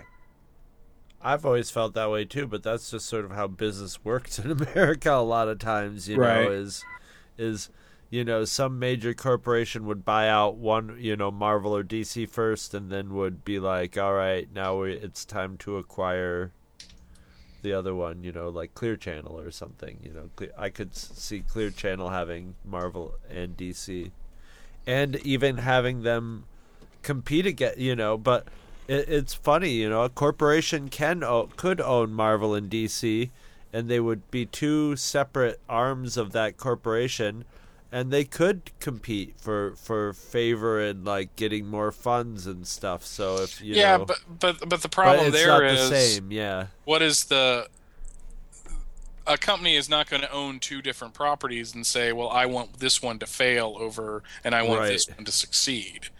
So no, but each one of them is going to want to succeed better. Would be theoretically what they would. I want to make. You know, we both want to make money, but we want to make more money than Marvel, just so we Yeah, get when- a bigger bonus this year or whatever. when one know. company doesn't make as much as the other company, the parent company's like, "What am I going to drop?" Right, right, right, right. So there, Well, that gives you incentive to compete too, sort of to an extent. But, But- what but- I but- what I could see happening though, and and you know, a few years ago, I might not have favored this idea so much when when I was enjoying the content that DC and Marvel were putting out. But now that I, you know, honestly don't give a rat's ass about what they're putting out because I just don't enjoy it anymore. I would totally be behind, you know, Disney acquiring DC Comics, and then you've got a mega event on the scale of Crisis on Infinite Earths that brings those two universes together. I, I would totally be I- down for that. I am so against that. It's not even funny. really? yes, because DC and Marvel each have their own flavors. They have their own feelings, feel, they have their own atmospheres, and they work individually based on those parameters. If But you bring them both and together, you're going to homogenize it and it's not going to be as good. I don't know. I mean, I, I, I think that's a very Mark Waid way of looking at it, which which I don't completely disagree with. But at the same rate, you know, since I was a kid, you know, playing with my Mego figures, and you know, you had Cap and Spider Man hanging out with Superman and Batman. I just I never minded it, you know. It, to me, that it was just that's well, the way it was. They all hung out together. I would love that, you know. I would really and, like. And I and I did the same thing, uh-huh. but there's a difference between that kind of cool, you know, like when you're a kid and you have all your toys together and they all work together because you're making up the adventures and such, and then trying to figure out everything story wise, which would be the more important part when you're reading comic books. Right. Because then you got to figure out how they work. Superman, as he stands, as he's created, does not work within the Marvel framework. Marvel characters are more often than not internally based. It is their flaws and their and, and their abilities come basically from within. If you look at DC's characters, all of their abilities are on you know are given to them. And i'm not saying that in an insulting way but you know superman was born on another planet. That's what gives him superpowers. Right. the flash was hit by lightning. Green, green lantern, lantern, was given a ring by a um, by a group of space cops basically. And over in marvel you know spider-man was bitten by a, a radioactive spider but his main, main reason to be is because of the death of his uncle ben and how he fucked up. Yeah. Mike you should write a book on that thesis. Yeah, know, but what about Batman though? I mean, if anybody earned it more than any of other character, Batman earned it more than any of the other characters did because and, and, you know he was and, just a, a, puny kid that made himself into the ultimate fighting machine. And that is know? why Batman is like one of the few DC characters that could theoretically fit into the Marvel universe as they both stand and it's not this co and and okay part of it is the coke versus pepsi mentality that i have in my head you know the the the Russia versus the United States. Growing up in the '80s really fucked me up um, with this, but you know I, I like I like there to be rivalries mainly because I like to see each one try to fight for supremacy, and if they're all and if they're all together, it's just not as exciting to me. I don't know, dude. I, I I have to disagree because I think if you could do that story in a way to where at the end of the story they realize that they've been forced together you know not not a crisis on infinite earth scenario to where at the end of the story they have always existed on this one earth and, and all their origins are all amalgamated now to where it's always been this way but to where they now all exist on one earth but they realize full well that that you know this is a forced situation. You know the same way that that we got 20 years worth of of stories out of Crisis on Infinite Earths exploring the the post crisis Earth and and the new dynamic that had been created. I think you've easily got at least 20 years of stories exploring okay, now Wonder Woman and Wonder Man live on the same Earth. You know, you now you've got you know just all kinds of dynamics. I, I think it could really be exciting. I would love to see, you know, what so you would Avengers love instead of of Superman, you know that that all of a sudden, well now this this prick thinks he's in charge, you know, just because he's got all these cool powers and everything, he's going to come here and tell us how to run things. I don't think so, you know. I think you could still have the same tensions and the same things that would go on in a classic Marvel DC mashup, except now they're under one banner. You could do these in lengthy storylines. I mean, you you could really play this stuff out and really explore it much more than you could in a in a one shot or even a mini series. I wish that we could draw comics because then we then I would just say, dude, you should just draw it up and put a bootleg right. out of like well, your Marvel and DC universe clash. You know, I'm comic. not I'm not arguing that there isn't story potential there. I'm just I'm just thinking of kind of the logistics of the whole thing I mean, when, when you look at DC and Marvel, like as they stand right now, yeah, they're they're putting out like 15 billion fucking Batman titles, and you know Daredevil is getting you know like three titles and all that kind of stuff. But if they were all under one house, that kind of mitigates the number of books that would be out there, and you might lose out on some really great DC and Marvel characters because they don't they, they want to push the big names over the the quote unquote B listers and C listers. Right. I, I agree with you, but I mean, comics are always going to be that way. I mean, it's always going to be where you'll have 15 Batman titles and some great new book that comes out can't survive seven issues because it just gets buried in the mix. I mean, you, that's always going to happen whether they're separate companies or not. I, I'm just looking at it from an angle of frankly, I'm tired of Batman hunting down the Joker. I'm tired of Superman versus Lex Luthor. I'm tired of so many of the cliches that we've had now for all these years. I'm ready for, you know, the Avengers don't like Superman living in their universe. You know, I'm ready for, you know, a true Batman versus Captain America knockdown drag out fight. Who who's the last man standing? You know, I'm ready for you know the justice league wants to embrace spider-man you know whereas the you know the heroes that he had always been on his earth kind of snubbed him. That sort of thing i would i think that you've got an infinite possibility of of really interesting and great stories that you could explore much more than you know aunt may and her 90th heart attack you know i mean i just don't give a shit about those stories anymore yeah I, I just I, don't I heard It's- this time they had to take veins from her legs to. They put a they put a pig uh, terrible. pig yeah. vessel in there too. I hear she's got a big old pig heart beating in there. Yeah.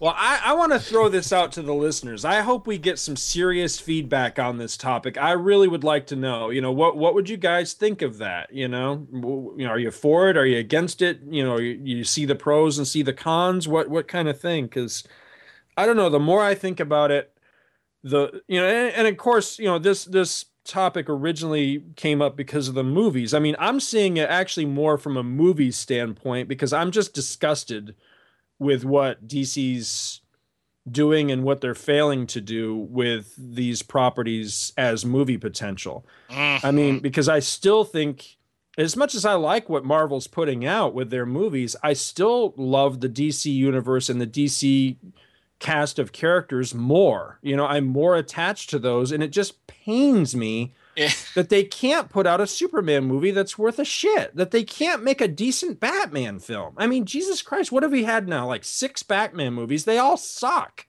What is up with that? It's kind of funny that you say that because historically I'm a DC guy too, but between DC as a comic book company just doing things I don't like, and it's not that I think Marvel is is really doing all that much better. It's just I was more of a DC person. Mhm. Uh, between that and the movies, uh, outside of Superman, I am as I get older becoming more of a Marvel person Mm-hmm. but that's actually going back to when I first started reading comics because all the comics I read before I started collecting Superman, and that was the first book I collected on a regular basis, were all Marvel books. And, you know, when I was a kid, it was the Incredible Hulk TV show and Spider Man and his amazing Right. friends and Right. shit like that. So, I mean, you had the Superman movies and the Batman TV series, but there was just so much more Marvel stuff out there. So it's weird to be coming back to that in a way. And all the all the outside of the Incredible Hulk titles and Spider-Man, those are the only new books I'm reading right now. All of the comics I'm reading are Marvel books from the 80s. I'm like going through Uncanny and New Mutants and Alpha Flight and New Defenders and uh, the Spider-Man titles and and, and eventually all the stuff I know. Yeah. so you know and and I'm really enjoying the shit out of them too. So Well, you know, it's funny because I had heard a lot growing up, you know, a, a lot of times over the years of collecting that, you know, you may start out, uh, you know, that most everybody starts out with DC, but then they grow up into Marvel. And I always kind of rejected that notion, but more and more it seems like it it's it's almost a truism because I, I feel the same way. You know, it but it's not so much that I grew out of DC as I just grew disheartened with DC, Yeah. you know. I, I I think that's that's it for me too. It's just like you have pushed me away and I'm not saying that it was a personal thing, but the decisions they've made and the creative decisions they've made have pushed me away to the point where I can hardly look at the old stuff that I liked. Plus, and and and this has something to do with it too. I've climbed that mountain. Right. You know, I've read every issue of The Flash from 1978 to 2005. You know, I read the you know Green Lantern for 20 years and Batman 20 years worth of Batman and all that and learned and and and followed a bunch of different titles and Justice League and all that. It's just like okay now I'm still really into comics. I haven't I haven't moved beyond that. So now I'm going to go across the street basically and see what they have to offer. Right. so uh, that that plays into it too. It's not like it's not like I'm now Marvel zombie and I hate DC and ho ho ho, uh, you know, and, and it's not like you know you go that, from yeah. it's not like I've gone from Judaism to Christianity either, because uh, you know it's that real that doesn't really work except when you're going from being a Batman fan to a Superman fan. I think. Um, going Old Testament to New Testament. Right. that's kind of how it works out in my head. But with Marvel doing so well at promoting it fucking self, it plays into that a lot too because all you see is Marvel stuff. You go to the store and you're in the toothpaste aisle and there's Wolverine and Iron Man and Spider Man electric toothbrushes there. Right. And I have a Spider Man electric toothbrush now, by the way Nice. Um, and you go to the snack section like across from cereal in Walmart and there's Spider-Man gummy snacks. You know, you go to the toy aisle and there's this whole fucking rack of in Walmart and, and even in, in Target uh, uh, to a certain extent of Iron Man toys and Marvel Universe toys. And there's a DC section too, but it's not as prolific and it's not as out there as everything else. You go into where the fucking birthday invitations and, and, and bags and wrapping paper are and it's it, you know spider-man it has this huge presence and iron man has this huge presence and you like maybe get a superman bag or maybe a batman bag you know they just got to get off their fucking asses and and do something about this and stand up or marvel's going to walk all over them Mhm. again right. and I and that's your one to grow on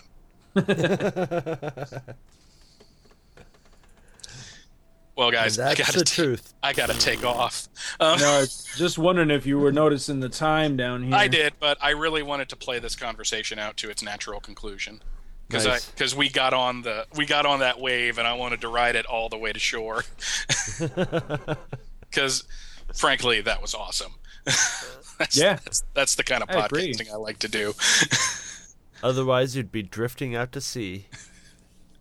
So I'm gonna let you guys go and do Walking Dead, and I'll uh, we'll try to plan it a little more out there next Yeah. month, and uh, maybe do the X Men too if you guys are still interested in doing that. I, we certainly are. But this was a lot of fun. All right, do your zombie walk off to work. Your zombie shuffle off to the job. Brains. exactly. Good luck finding any. You guys take it easy. Later, Mike. Bye Bye. bye. Bloop.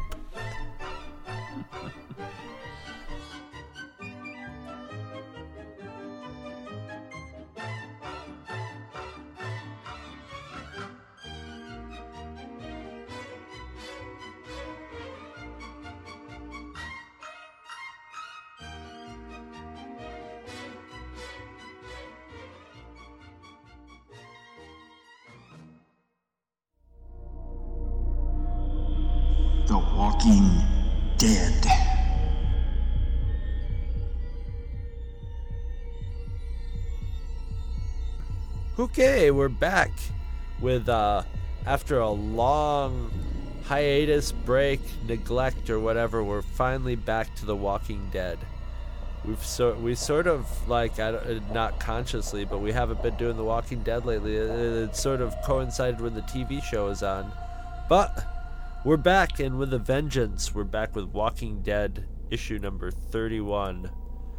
And uh I am here to tell you what it's all about.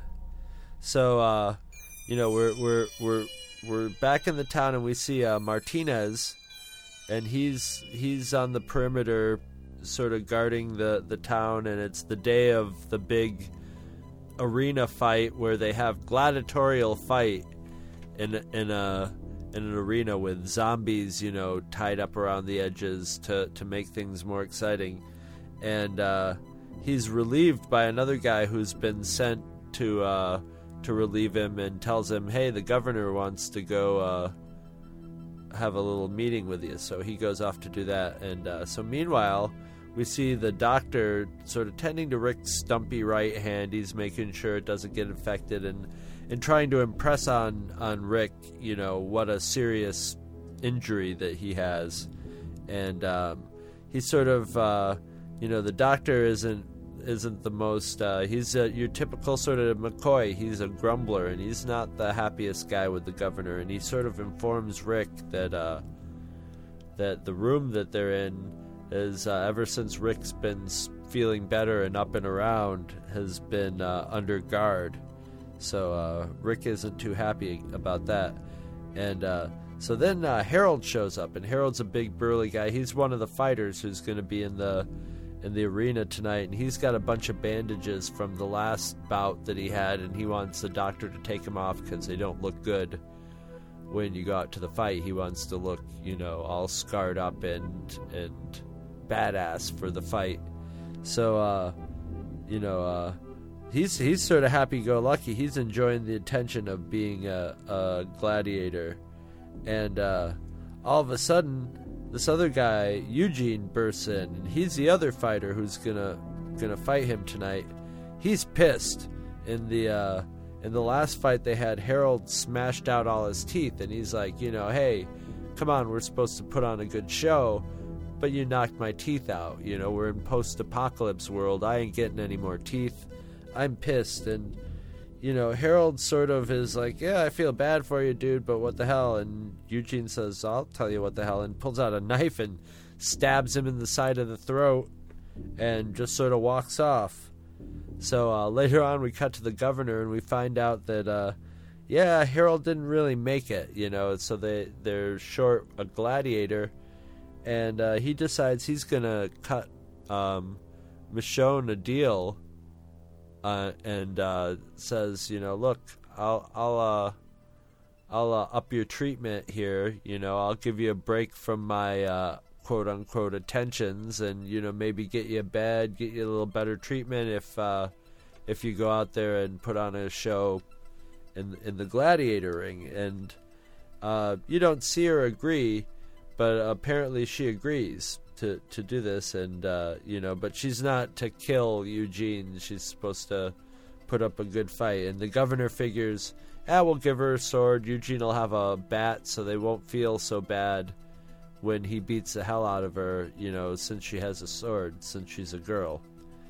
Um, so meanwhile, you know, back in the doctor's office, uh, Martinez, who's who we've you know we saw earlier stops in to talk to the doc he sees rick there and he's like hey man i remember you. And then sees rick's hand and is like hey what the hell happened? You know and rick freaks out on him and sort of you know collars him and you know you did this to me. You turned me over to this psycho. And uh, martinez is like hey whoa what the hell? And the doctor breaks him up and sort of has a little conversation with martinez who says, "Hey, look, the governor's concerned that you're you're bitching and moaning and wants to make sure you know that everything's okay with you and wants to make you happy." And uh, you don't really see what wh- where that's going, but the doctor's like, "Oh, does he now?" And uh, so, meanwhile, the the fight's getting ready to go down, and uh, it looks like a good amount of the town's out. The governor's happy. There's a good attendance, and uh, he's going to put on a good show tonight. So uh, they bring Michonne out with her with her uh, sword, and uh, and Eugene with his baseball bat, and Michonne just sort of unceremoniously walks up to him, kicks him in the balls, and beheads him, and then just goes around and and beheads all the zombies. And uh, you know the governor's enraged, you know, and and the crowd also is is disgusted and pissed off because they came for World Wrestling Federation and they got you know just an execution, a murder, and so they're yelling stuff at the governor, and he he's irate. He just he he basically he wants to kill Michonne. You know he's he's just he's asking people to give him reasons not to just kill her. So uh, back to Rick. Um, he's just getting to know Alice, the doctor's assistant, who sort of stumbled into being I don't know if you'd call her a nurse or a doctor. She's just sort of an apprentice. She's picking it up by watching the doctor do his job, and um, you know Rick's Rick's sort of uh, uh, you know either either starting up a friendship or you know just sort of putting out a probe. But they're you know they're having a little conversation, getting to know each other when Martinez just sort of bursts in and tells Rick, "Come on, man, we're busting you out of here," and that's the end of issue number 31. Yeah.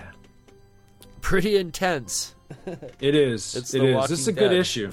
I love this issue. I mean, the scene where the governor is talking to Michonne, and it's a, a word. I mean, Michonne doesn't say a word in this this issue. I mean, the cover is her just standing with her sword, facing a whole bunch of zombie hands, and with this look of just grim determination.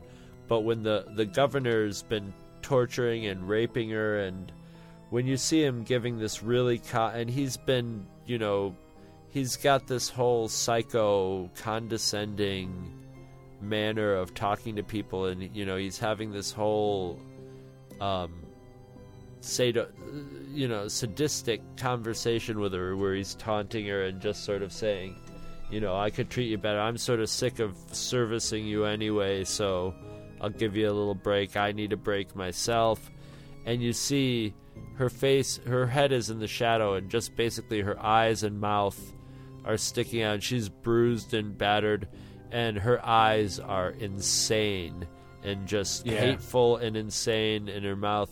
And you can see that you know that he has that he's got actually her where he wa- wanted wanted her psychologically but you can see through her eyes that she is just she is just gone. She is enraged and you know and it's it's just so insanely powerful. You, the the artwork is so expressive there and yeah, when she's set free to to for the fight, I don't know why the governor thought that she was going to play along with him but yeah, and she just you know takes off the guy's head, and you see the look on her, the blank, evil look on her face. You're just like, this woman is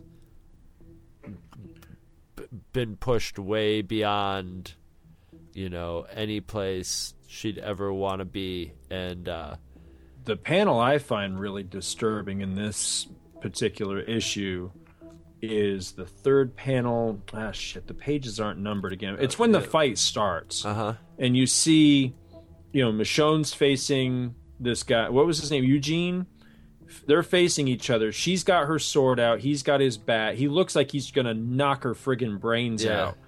And she just right in the balls with. It looks like she's got combat boots on and but the the panel that that just I oh it's just really really eerie and disturbing is so he's down on the ground doing the classic you know both hands cupping his balls you know he's he's down he looks like he's probably gonna puke and she just lobs his head off. Yeah, and the look on his face is i mean what a way to die you know i mean you're you're in agony because you've just been kicked in the boys but then you know it, it's the look on his his beheaded head as it falls to the ground is a look of both you know pain, pain and and, anguish but also just surprise like you know now i'm dead on top of this Yeah. you know it's like wow i mean that's really powerful Well, he just got he probably just he got his teeth knocked out the day before.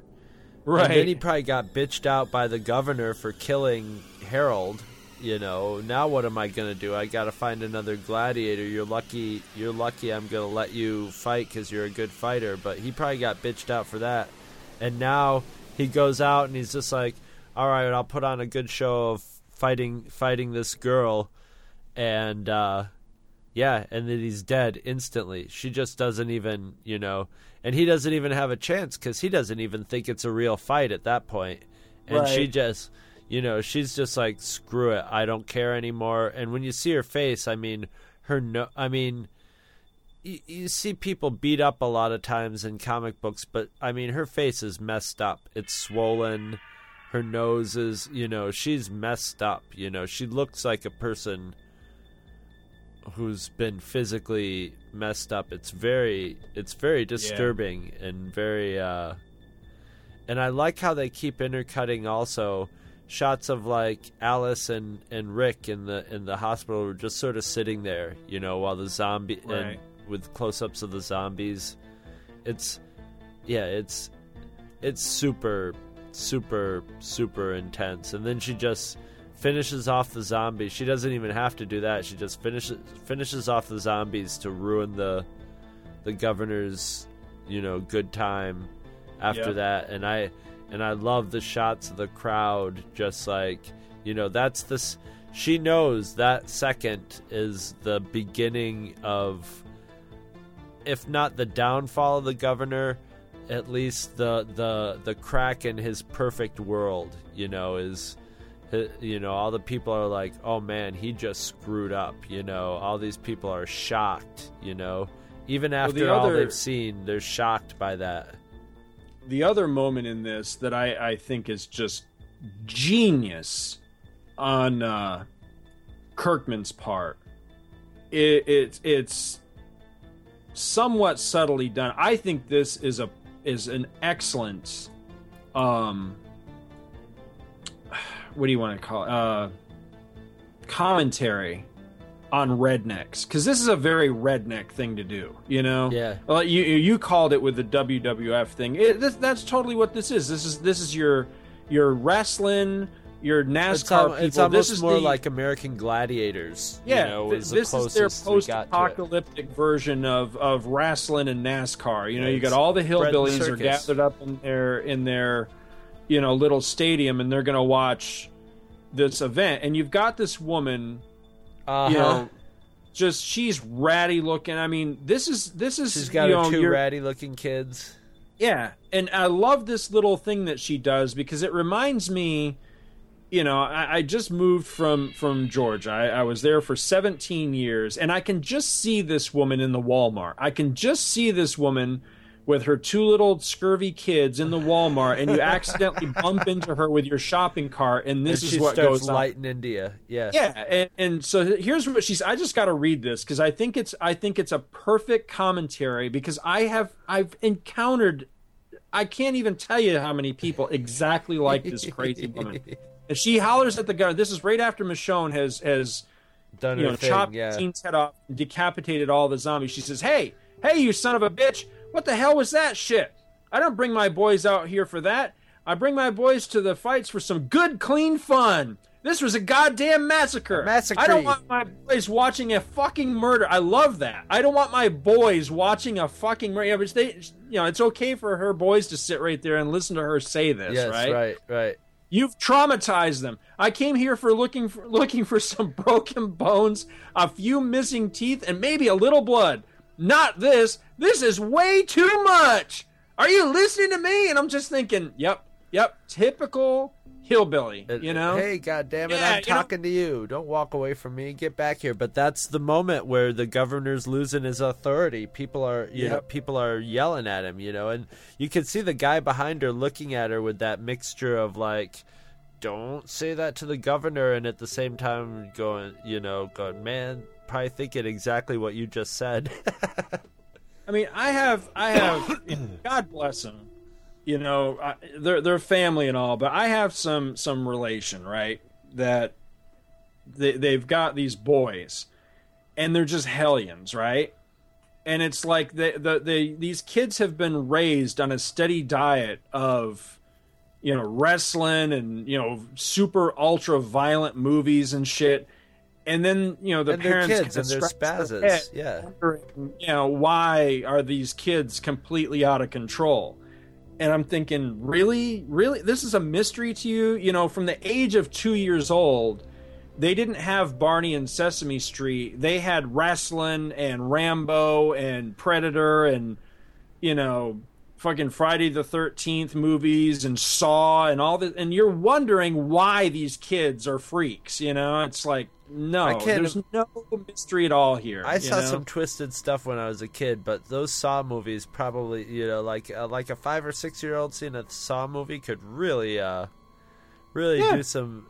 I'm I I I'm I'm I I don't want to say damage, but it would definitely have effect on on a little kid's psychology for sure. Those yeah, that's some some twisted stuff. But yeah, of course, of course, that's what they emulate. Plus, you couple that with little kids are spazzes anyway, so you just add that stuff together.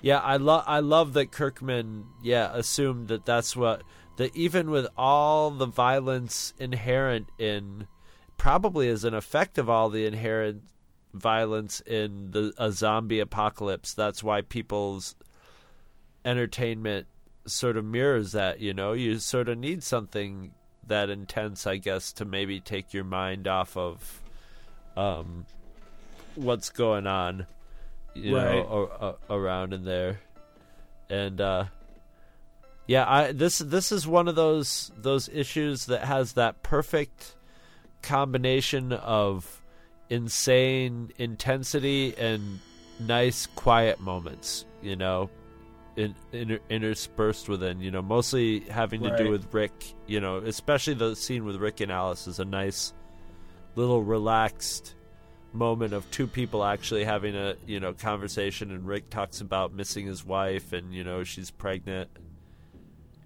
If I remember properly, looking back on on my history reading this title, if I remember properly, I think this was the the first issue where I, I think this may have been the issue that won me over about Michonne. Because up to this point, she was the character that I didn't like. She she was the the main one that I just looked at and said, no, she's out of place in this title. Because it was like you had all these real world people in there. You know, you had Rick and Glenn and the old man and all these people that I could I could actually see existing in the real world. And then you had um it's just that you know, sword Daredevil's girlfriend, you know, and it was like, what the hell? You know, why is Elektra in this? It's yeah. know? Well, that's the thing is when but, but when you break when you take the sword away from her, and her kick assedness with the sword, she was what like a a a lawyer? Not a was she a lawyer? I think she she was like a legal assistant right or some shit. right. She uh, Yeah. had a, a a fair you know a mundane a mundane high end job. And was just you know a perfect uh, a girl with you know boyfriends and a job and you know living her life and and she became the kick-ass swordsman and stuff. But yeah, that's uh, i i exactly when she showed up as a character, sort of dressed snappy and with a sword and with with zombies chained up with her. Although that ended up making sense, you know, when you It- it did, why she just- did it. It was very dramatic, melodramatic, and it was sort of like that's sort of like what I was expecting from normal zombie comics, you know, where they would start getting exactly. cheesy or start having to be comic book like by having a hot a hot girl with a sword, you know.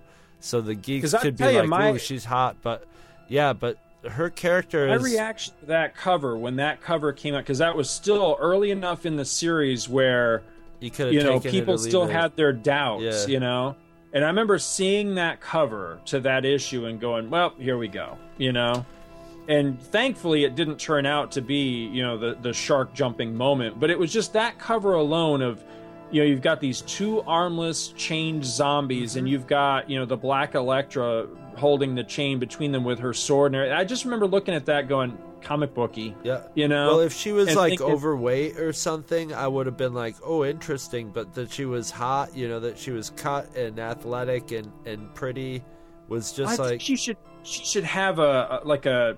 I, I think what it what really did it was the katana. I think if it, it was Yeah. a machete or something, Yeah. that it would be totally different. You know, because people I mean, have come on. machetes in their walks garage. around- exactly. Who walks through life with a with a katana? And even though a, an explanation was I've given, known people that- who've had katanas and stuff, but for the most part, they're they're cheesy toys or or Right. or, or stuff or decorative things. You know, not a real like samurai sword. You know, and she Right. obviously has a real nice sword. You know. So, but yeah, I mean, but yeah, it, she turned out to be like one of the best characters in the whole thing of you know, of the Yeah. whole competition of like who's gonna be who's gonna be tougher and survive more, you know, because she's you know arguably if you put her and Rick side by side, I don't know who. I, I think I'd rather be Rick than Michonne, you know, as far as like things that I've. It's hard to say, you know, but I, I think what happened, you know, what's happening with her and the governor here is probably like the most traumatic thing that's happened to a character in this story so far. In The Walking Dead so far, with zombies and everything, it's been a human on human evil because because what was done to her wasn't just visceral violence; it was psychological violence on top of it. You know, the, Right. the- her tormentor was also conscious of what he what he was doing and doing it out of pure malevolence. You know, so Right. and whereas Rick Rick got a little bit of that, but you know, it's like I'll chop your hand off, chop, and it's just like, and in, in a way for Rick, that's almost a little gives him even more tough guy cred. You know, it makes him more of the. Whereas Michonne, it's just making her fucking insane, and deservedly so, or you know, understandably so. But uh, yeah, this this whole you know i forgot we were hopping right back into the middle of this story arc this story arc is is is intense Yep. and it's it's very it's uh, it's one of the darkest moments in the in a very dark comic book and the the governor is just like definitely the darkest character in this whole thing and i can't wait to see how it plays out in the TV show. And that reminds me, I've almost forgot is um, people probably know it already, but they are putting out all the first 52 issues of The Walking Dead, the first year of The Walking or the first more than a year, but a year's worth of Walking Deads as a weekly. So you can get issues number 1 through 52 at your local comic shop every week. I think they're up to maybe they got to be up to like 5 now, 5 or 6. I'm thinking 5. I've got the hmm. first 4 issues, I believe. And they're just uh they're just exact they're pretty much exact reprints. They you know, they have the word weekly on the on the cover, but the they're the same cover. I think these? they're the same. I think they're 2.99. Um Yikes. yeah, but they're you know they're they're the exact same. They're the same cover to me. I missed the first twelve or thirteen issues. I think I have to get mm-hmm. twelve or thirteen issues. So in three or four months, I'll be able to have. I have them in trades. I have the first two trades, but I would rather have the floppies. So that it'll be cool to have. You know, I could you know, I like when I go to reread The Walking Dead. I like just reaching in and grabbing a handful of the issues and reading them.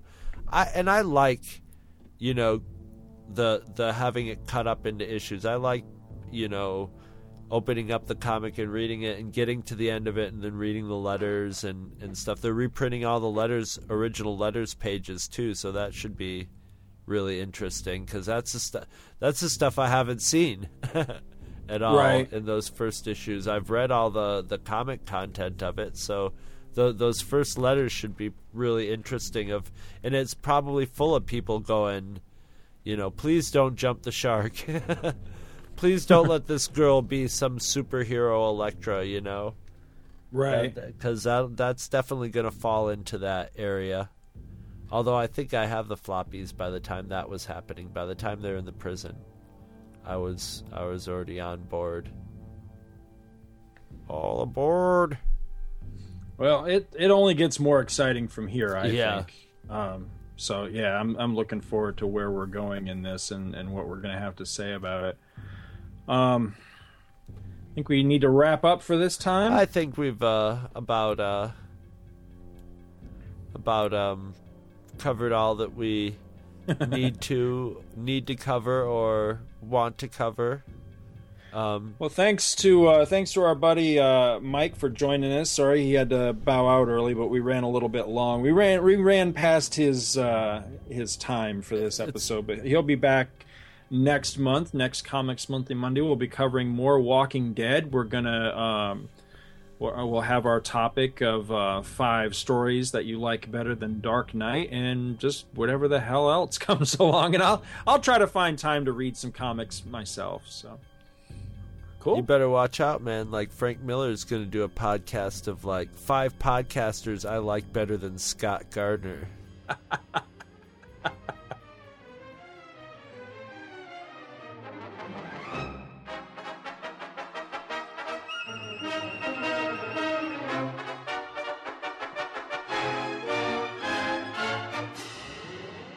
Did you know you can sponsor an episode of this or any other of your favorite Two True Freaks affiliated shows. That's right. Simply click the PayPal link on our website, donate any amount at all, tell us which show you're choosing and what message, if any, you'd like us to read on your behalf, and you will be an official sponsor of that show's very next episode, with your message read in the show's opener. It's that easy, and there is no minimum donation. Be a show sponsor today. Visit our website at twotruefreaks.libsyn.com. Two True Freaks is always spelled T W O T R U E F R E A K S. Libsyn is spelled L I B S Y N. You can email Two True Freaks directly at twotruefreaks at gmail.com. Join our forum at forumforgeeks.com, where you can discuss all of the shows on our feed with us and your fellow listeners. You can find Two True Freaks on Facebook. Just search for Two True Freaks. And hey, you can friend me, Scott Gardner, on Facebook too. My name is spelled S C O T T G A R D N E R.